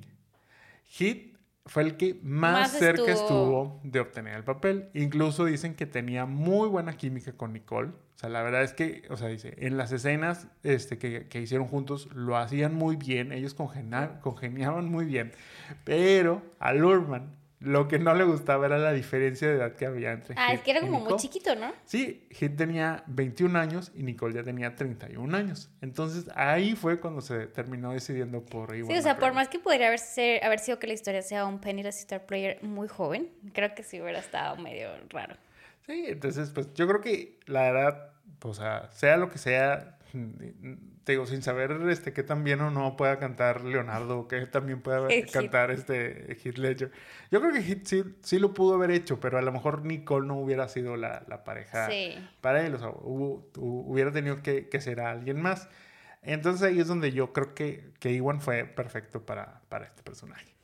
En el caso de Satine, Catherine Zeta-Jones estuvo muy cerca también de obtener el personaje. Pero luego se fue a ver ser Chicago y ya. Ahí voy a donde dijo, bueno, pues ya no me quisieron, entonces voy para otro musical.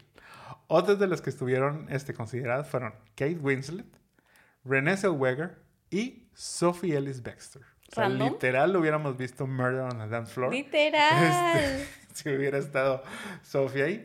Pero mira, tú dices que ella es random, pero ¿sabes a quién de plano no veía venir que audicionó también para ¿Quién? este papel? Tara, tara, tara, a Courtney Love.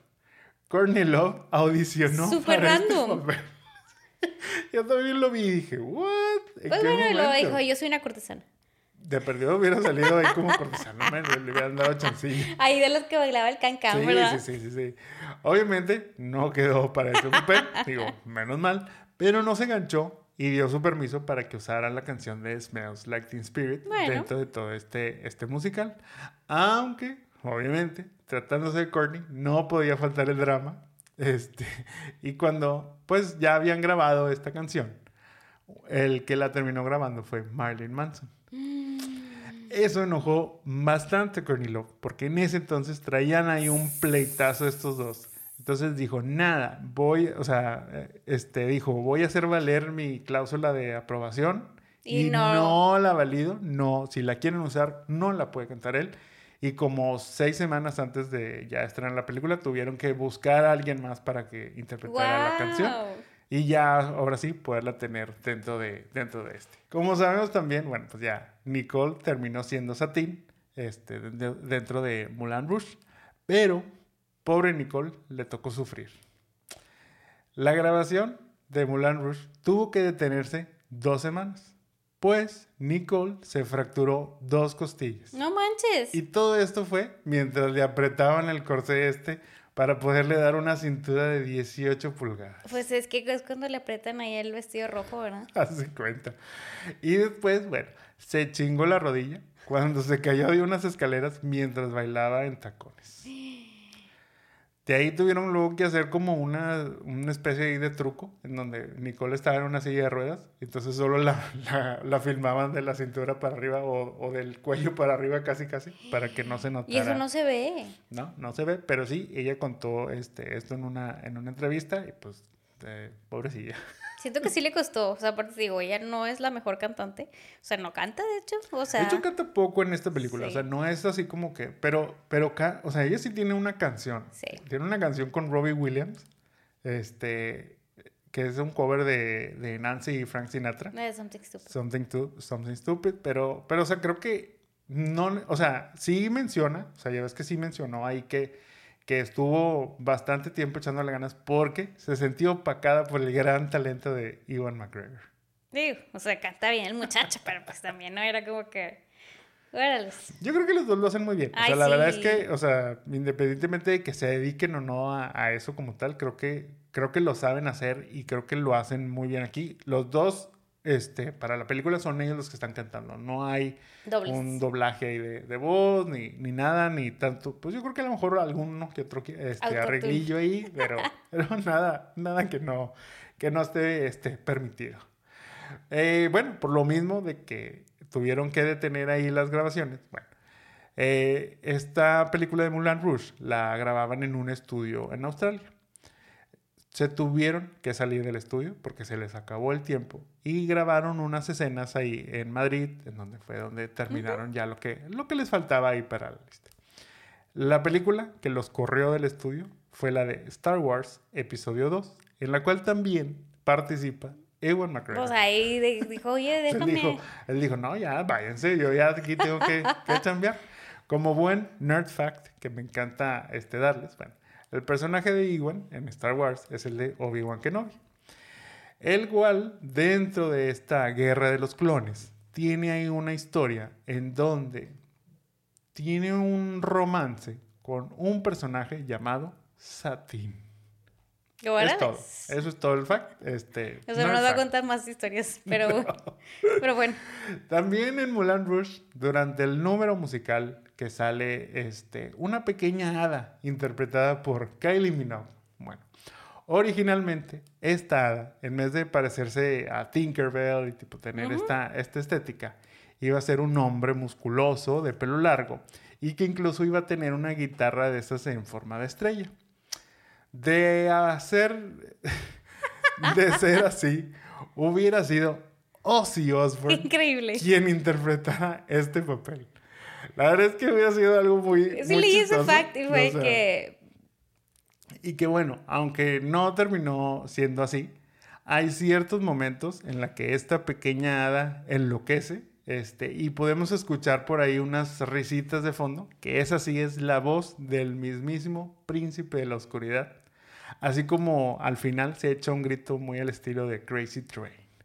La verdad es que sí, me sorprendió. Lo, dije, ¿what?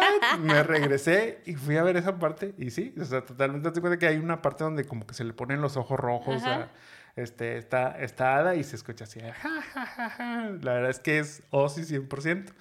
Y de hecho, Lurman ha dicho que Sharon Osbourne le ayudó a grabar a Ozzy cantando The Sound of Music. Imagínate. O sea, ¿te imaginas? Quiero escuchar esa grabación. Necesito escuchar esa grabación. De perdido, háganmela ahí este, con, con, con inteligencia artificial. O sea, es que, o sea, realmente, qué lástima que a la mera hora la tuvieron que quitar este, y que se quedó este, eh, Kylie. Digo, o sea, está bien, está perfecto, pero hubiera estado demasiado, O demasiado. sea, hubiera sido este, esta combinación de más Hubiera estado muy, muy, muy chistoso, o sea, ver a Ozzy como una, una adicta. Obviamente se, como que se transformaba en este, en este personaje y luego este, cantando The Sound of Music con la voz de, de Ozzy Osbourne. Creo que hubiera estado bastante, bastante interesante. ¿Cuál de todas las canciones de esta película musical de Moulin Rouge es tu favorita? Yo no sé si puedo escoger una canción favorita de ese soundtrack. Recuerdo que ese CD, el CD, lo teníamos porque mi hermana Tita le dijo a mi mamá que nos lo comprara. Mi mamá lo que hizo fue comprarnos la versión no original de este disco. Y estaba más rayado que nada del pobre. Yo creo que si tuviera que escoger una, una canción, tendría que ser, obviamente, con May, o sea, en sus dos versiones, porque, o sea, lo tiene como que el final y así. O también me gusta, creo que mucho el, el Elephant Love Medley. O sea, siento que, o sea, la verdad, todas, o sea, pero esas dos serían mis hits. Y justo eh, ya les hemos contado que el proceso creativo de este, de este podcast es escuchar los soundtracks mientras escribimos o pensamos o así.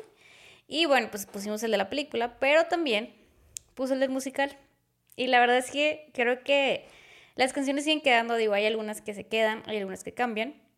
Sigue siendo un mix de géneros como bastante bien, un mix de canciones y demás. Y obviamente me dan ganas de ir a verlo. Es más, o sea, hasta te debería, deberíamos hacer que si este capítulo llega a 100 listenings, me lleves a ver el musical en, New York. Ay. 100, qué poquitas, échale más, échale más. Bueno, 500 si quieres. Ok, va. Es un reto. Amigos, compártanos para que me lleven al musical a New York. 500, 500 views en, en YouTube, ¿te parece? Va. Ok.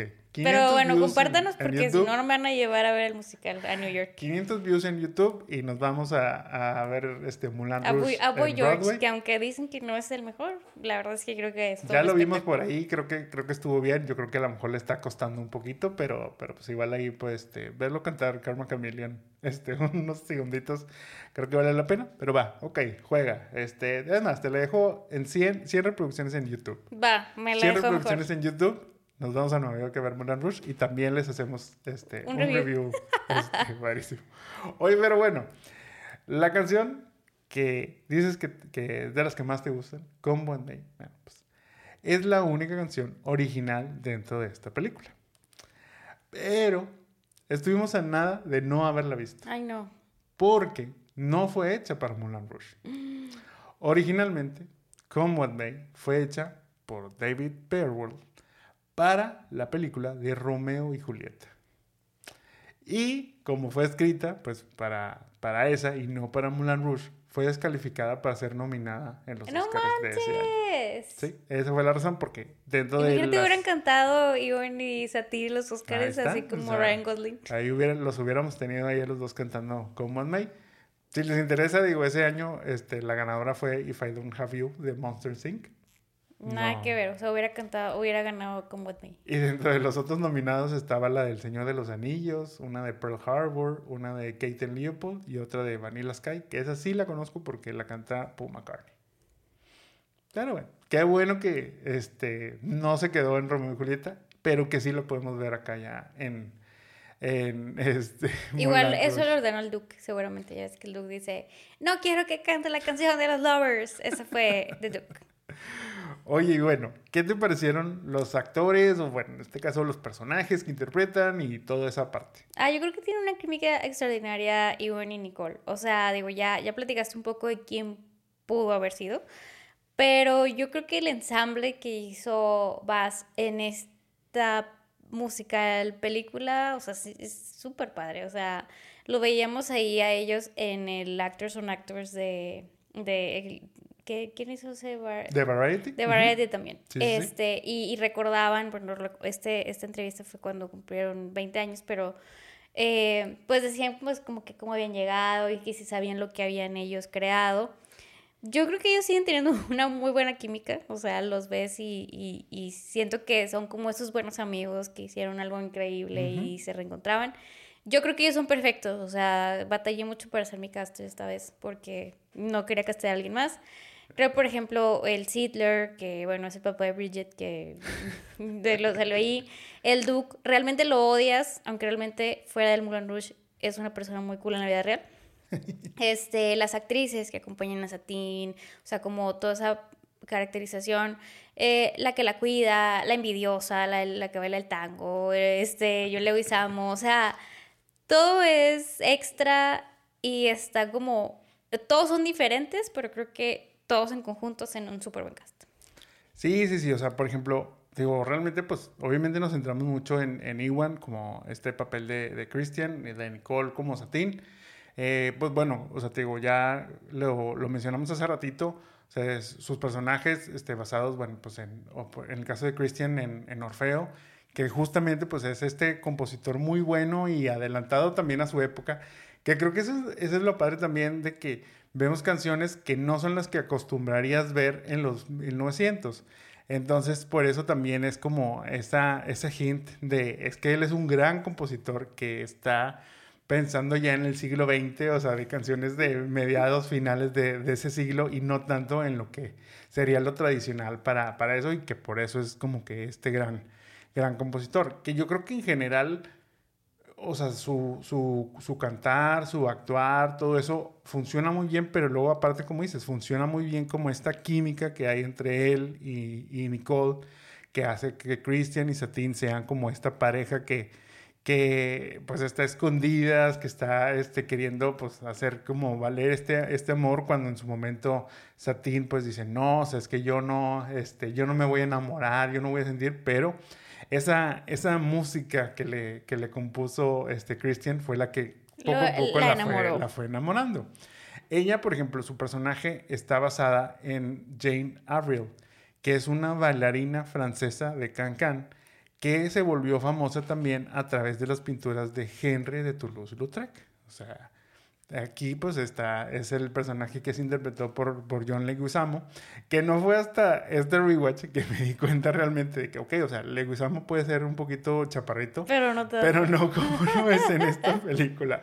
La verdad es que digo, ahí sí, así como Nicole la sufrió, bueno, él también la sufrió, porque muchas de las escenas las tuvo que, que grabar este hincado.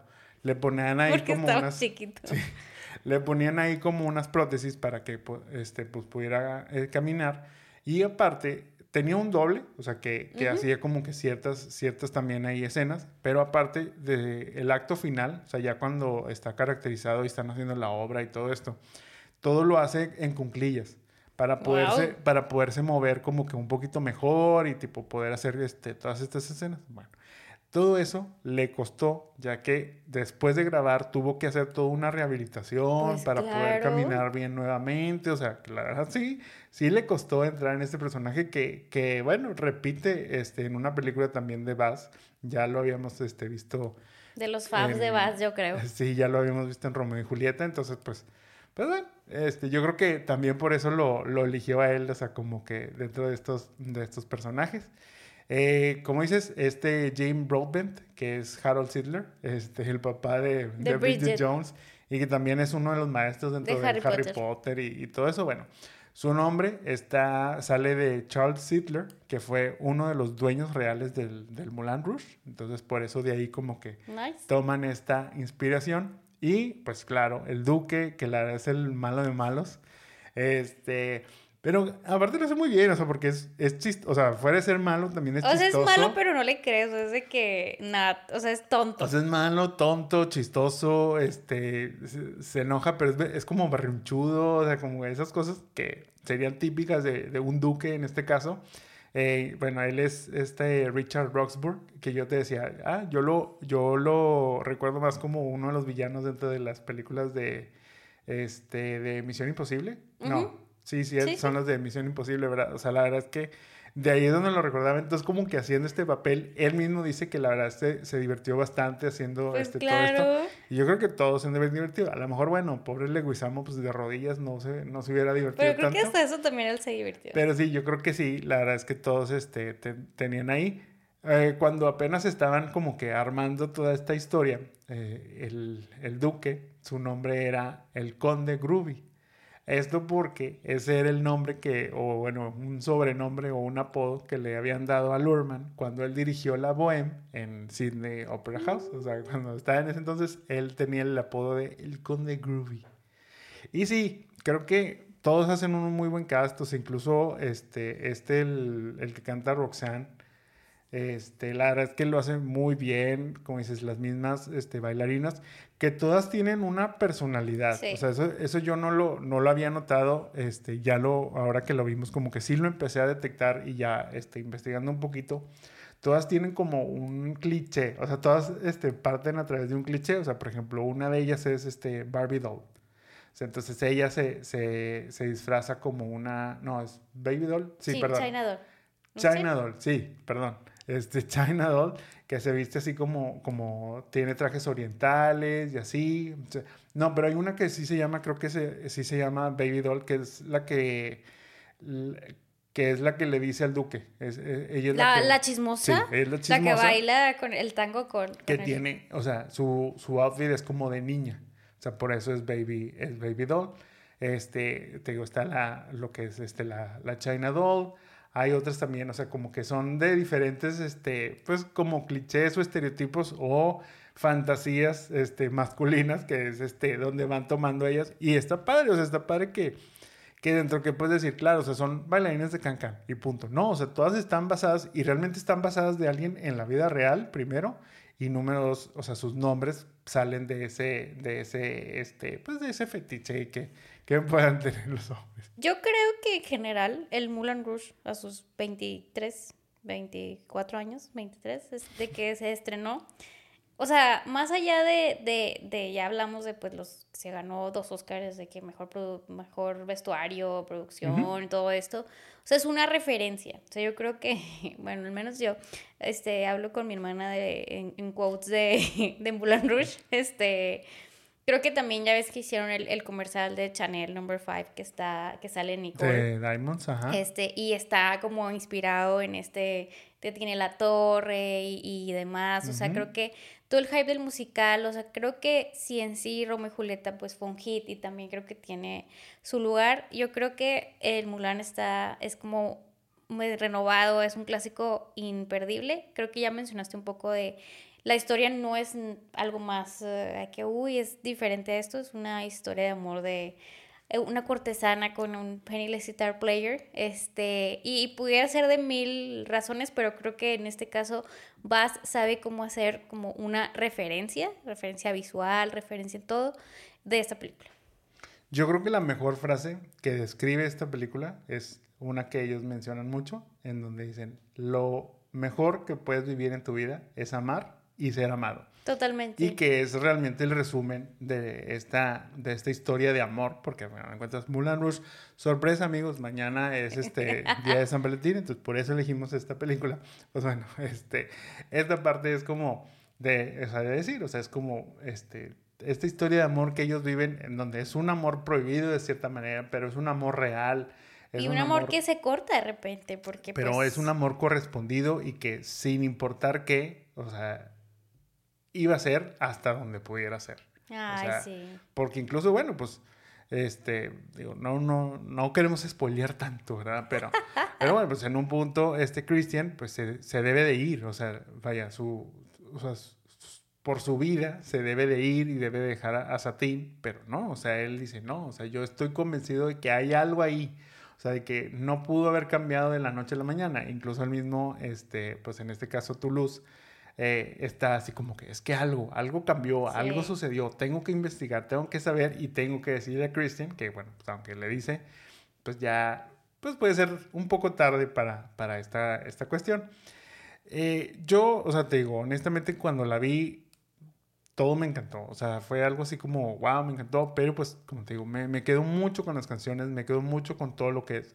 Yo, este, escuchábamos el soundtrack del musical Sí me quedo obviamente con la versión original, pero también eso es lo padre, o sea, de cómo de, este, de esta creación original de Bass se desprende este, este musical ya para, no solo en Broadway, sino ya es mundial, o sea, hay una, este, hay un, una presentaciones, pues en el mismo París, este, dentro del Moulin Rouge, hay otras presentaciones en Alemania, hay otras presentaciones en Japón, o sea, ¿cómo te imaginarías que esto se traslada? En Japón. Sí, o sea, ¿cómo te imaginas que todo esto se traslada y eso? Incluso, bueno, la, la chica que tú dices, esta China Doll, llegó o está interpretando a, a Satín ahora en el, en el musical este de no en el de Japón que quede claro en el de en el de Broadway o sea al que te voy a llevar cuando lleguemos a las a las 100 reproducciones entonces, o sea, está muy padre eso, pero entiendo también esta parte este, de cambiar las canciones, de como que hacerla, adaptar este nuevo musical.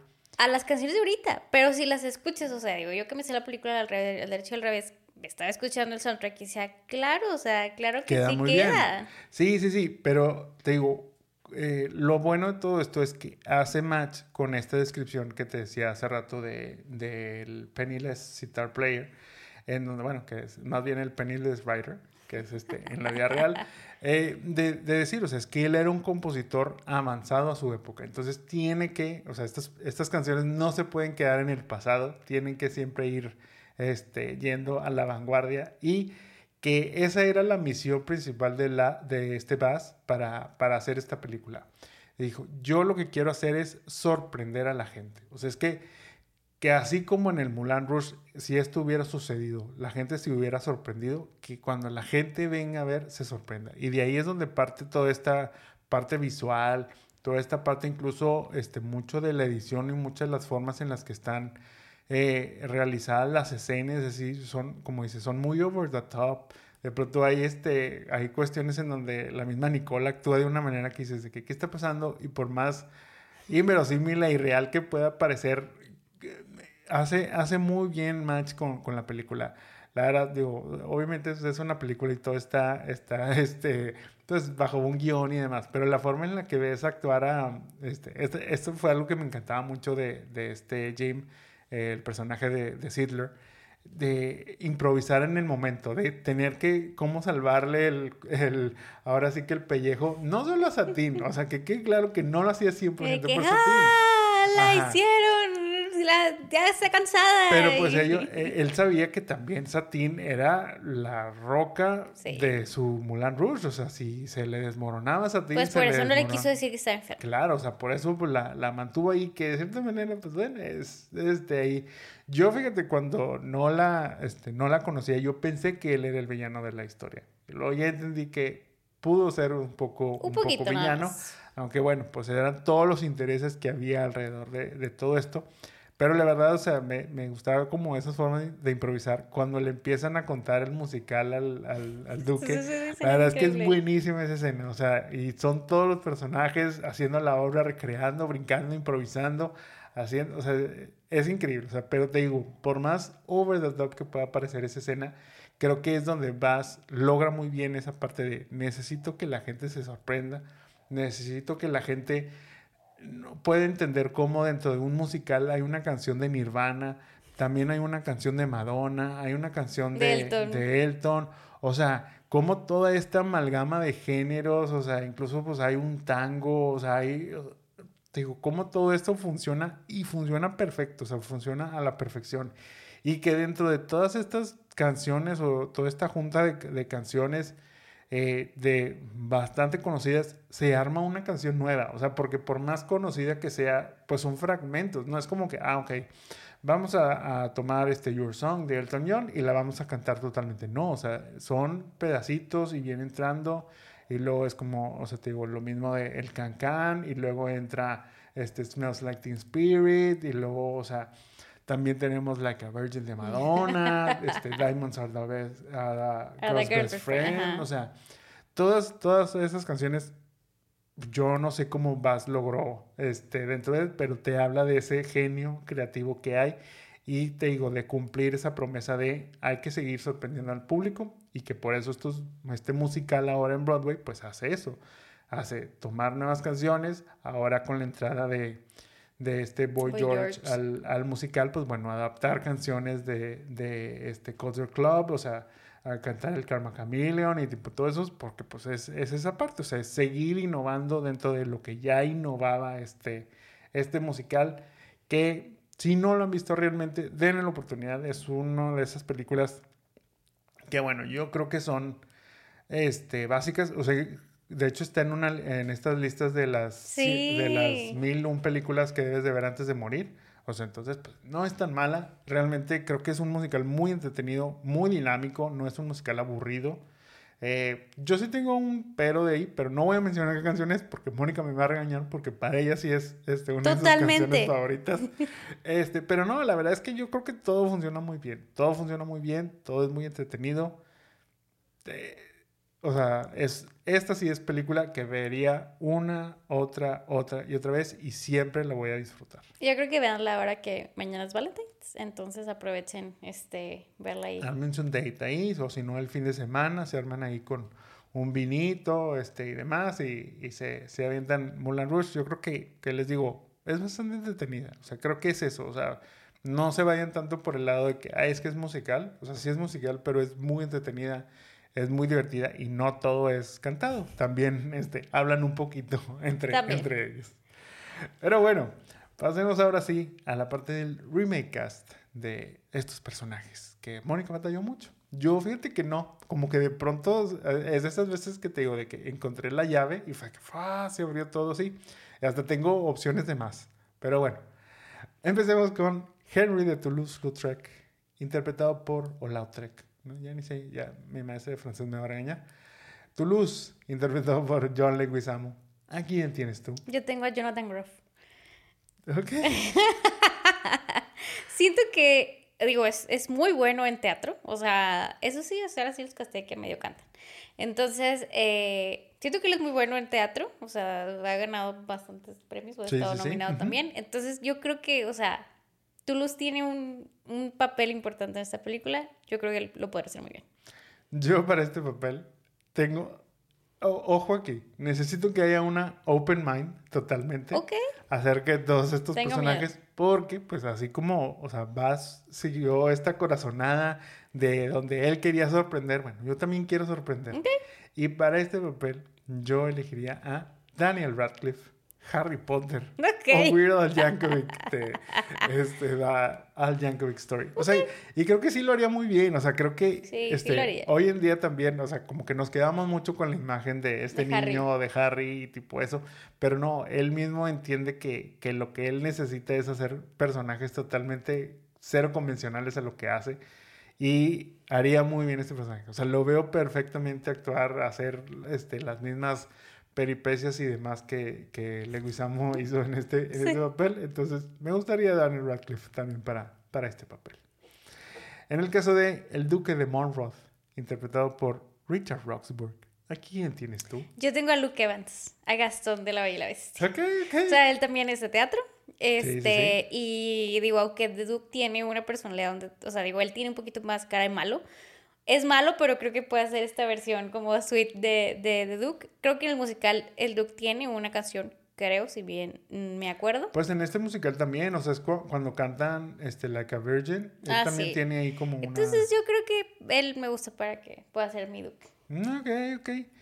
Yo para este personaje tengo a Evan Peters, Jeffrey Dahmer de Monster o Quicksilver de los X-Men. También, o sea, creo que luego es esa parte, o sea, en la parte de ser el villano, por eso les menciono a Jeffrey Dahmer, pero también en la parte de ser muy cómico, por eso les menciono la parte de Quicksilver. O sea, tiene esta, esa, esa dualidad y creo que podría ser muy bien este personaje over the top, que es este, el Duque. Y sí, o sea, totalmente veo mucho, fíjate, esta, esa de, de Luke Evans también me gusta bastante, o sea, creo que, creo que sí podría funcionar muy bien y ya lo hemos visto este, como, como Gastón, pero también lo hemos visto siendo malo dentro de la saga de, de Rápidos y Furiosos, entonces Ujú. creo que sí, sí podría ser bien ese villano over the top. Para el caso de Harold Sidler, interpretado por Jim Broadbent, ¿a quién tienes tú? Yo tengo a Javier Bardem. o sea, porque puede ser malo, o sea, con esta carita tío, tú piensas que él puede ser el malo, pero también el rey tritón, oigan, o sea, quería mucho a la sirenita, entonces así quería también a Satín, creo que puede tener esa dualidad así, de tener esa cara exótica Sí. que tenga el Sidler. Mira, no te voy a juzgar. Este, porque, porque ahorita, como les digo, ¿quién soy yo para juzgar dentro del cast que yo también me armé? Yo también casté a otra a otro personaje sirena, sireno. Este es John Cena. Wyatt en Argyle también. o Peacemaker de The Suicide Squad. Igual, o sea, creo que creo que es un principio muy similar al que tú al que tú mencionabas acá con Bardem. Este, o sea, es, es ese, ese imponente número uno porque es el dueño de todo este Moulin Rouge, es el que arma todo el show. Pero también es un Pero buenazo. que a la vez tiene que preocuparse por su talento porque pues es, es- son los que le traen a los clientes, son los que les traen los, los ingresos y hace que funcione toda esta parte. Entonces yo creo que tanto Bardem como John Cena podrían funcionar muy bien. Para el caso de Christian y Satin, porque solos no pueden ir. Sí. Tienen que ir en pareja estos dos. Christian y Satin interpretados por Ewan McGregor y Nicole Kidman. ¿A quién elegirías tú? Mira, yo aquí así como tú, o sea, batallé mucho, o sea, sí Es que yo dije, no batallé, tienen, que cantar un poquito. y, y estuve buscándolo, no, bueno, este. Entonces, una vez que encontré a uno de ellos, encontré a su match. Ok. Y voy a castear a Sam Claflin y a Riley Keough. Qué bueno que no los castigue. Porque... Estuve a nada de castearlos, pero qué bueno que tú lo hiciste para que no, o sea, No tenía, no, no, no, o sea, tenía como ese, ay, los quiero meter, pero Bueno, son Billy Doon y Daisy de Day- Daisy and the Six. Eh, esta nieta de Elvis, ahora sí que Sí, no sí, podría ser mejor cantante. Sam, digo, pues es. Este, Se no sé, defiende, se se defiende, defiende. o sea, en digo, Daisy- pero, Daisy, pero o pues sea- a fin de cuentas canta y creo que ella en sí, o sea, realmente llegué a súper ellos. parecida a Ajá. Nicole. O sea, llegué a ella porque estuve viendo y yo. Se parece mucho incluso a la personalidad de ella. Creo que es así. O sea, no es sweet. O sea, sí es, pero muy intensa, muy entregada. O sea, como todo esto. Y Sam, creo que es ese. Iwan tiene una, una cara de pan de Dios que no puede con ella. Sam creo que es lo mismo. O sea, él lo que hicimos desde Me Before You. Y ahora que canta ahí también, este, creo que tiene esa dualidad de puede ser celoso y puede cantar y, y así. Y ellos dos, pues bueno, una química muy buena que hicieron en Daisy and the Six. Sí, concuerdo totalmente. Mira, la verdad es que, o sea, si no es el tuyo, es el mío, yo con eso estoy, estoy feliz. O sea, la verdad es que, es que sí, o sea, yo cuando estaba haciendo este match, o sea, primero llegué a esta pareja. Y mientras estaba armando, como que dije, "Mm, ¿quién más podría ser? Y, o sea, de la nada, la que, o sea, sin, sin buscar, o sea, realmente fue como que así, de la nada fue como, como, creo que esta Riley Keough podría hacer muy bien a, a Satine. Eh, no, o sea, te digo, cuando te decía, hasta tengo opciones de más, es que precisamente ellos eran mi opción de más. Entonces me da mucho gusto que tú también lo hayas pensado de esa manera. Hubiera estado padre que hubiéramos coincidido. Pero, pero, yo creo que para esta pareja ganarían un poquito, aunque sería una pareja mm, controvertida de cierta manera. No sé, ¿quién va a pero- decir? Pero no sé si, no sé si le vayan a dar chance, sobre todo a él. Yo creo que él, este, a lo mejor no lo dejan, pero yo tendría a Nick Jonas y Miley Cyrus para estos personajes. ¿Tú crees? Yo creo que sí. O sea, yo creo que Nick podría hacer muy bien esta parte de, de, de Christian. O sea, la verdad es que él tiene también es- ese vibe. O sea, quieras o no, es... O sea, lo veo totalmente siendo este, este Penniless Writer, eh, componiendo las mejores canciones. Él podría cantarlas también muy bien. Y creo que sin duda Miley sería esta cortesana que todo mundo busca, que aparte ella tendría también la voz totalmente para interpretar estas canciones. Entonces yo creo que harían, digo, en su momento fueron pareja, harían muy bien esta pareja. No sé, te digo, si Priyanka le... La le daría no lo va a chance- dejar salir. le daría chance ahí a, a Nick. Pero, pero sí, o sea, te digo, dentro de, te digo, este mundo irreverente que sería Mulan Rush, creo que ellos dos también entrarían muy bien en este, en este universo. A lo mejor creo que este, Sam y, y, y Riley, este, como que son la opción segura. O sea, creo yo que ellos son la opción segura y que te digo, to- totalmente me iría con ellos. Pero cuando, cuando pensé en Nick, cuando pensé en Miley, fue como que me encantaría ver esta versión. O sea, si, si la pudieran hacer en Broadway, que la hagan ellos dos en Broadway, o sea, sería... sería ¿Qué este, versión verían ustedes? ¿La de Jaime y Miley Cyrus y, y Nick? ¿O la mía? Con Sam, Riley y Javier Bardem. Apar- aparte volvemos a la parte donde hay que innovar, o sea, lo que más busca es sorprender a la gente. Yo creo que sorprendería tener a, a estos dos talentos este, ahí, y no solo a ellos dos, sino a, imagínate, te digo, tener a John Cena ahí también, tener a Daniel Radcliffe, o sea, todos esos, o en, en tu caso, yo creo que Bardem lo haría súper bien.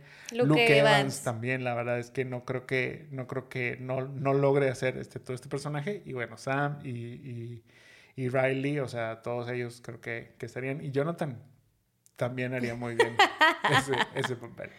Pero por lo mismo, yo te pregunto a ti, ¿harías un remake o le damos rewind? Jamás haría un remake de esto. O sea, O sea, en mis notas tengo obvio no, así en grande, obvio no. o sea, digo, la historia creo que podrían hacer como una inspiración en, porque pues es como, o sea, bueno, ya tiene varias versiones inspiradas en, pero ninguna como esta. Ninguna. I'm sorry. Rewind. Sí, yo creo que, que igual, o sea, la original es muy buena, como les hemos ya mencionado hasta el cansancio dentro de este, este podcast, pero, o sea, no estaría peleado con hacer una nueva versión, creo que, pero no sería para mí. O sea, sería una nueva versión para nuevas generaciones, porque volvemos a esa parte en donde digo, ok, o sea, un refresh en las canciones creo que es lo que podría, este, pues a lo mejor ayudar a llegar a otra generación.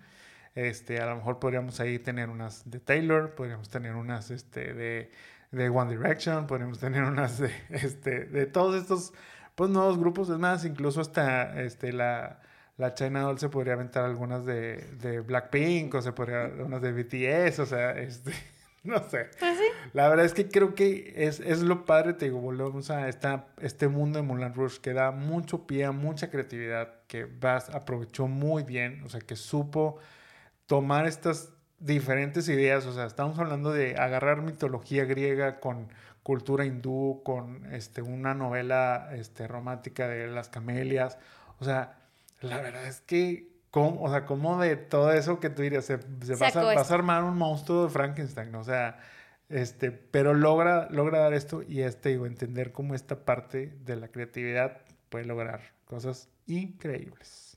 Recuerden que si esto llega a 100 likes, Jaime me va a llevar a Nueva York. Nos vamos a Nueva York.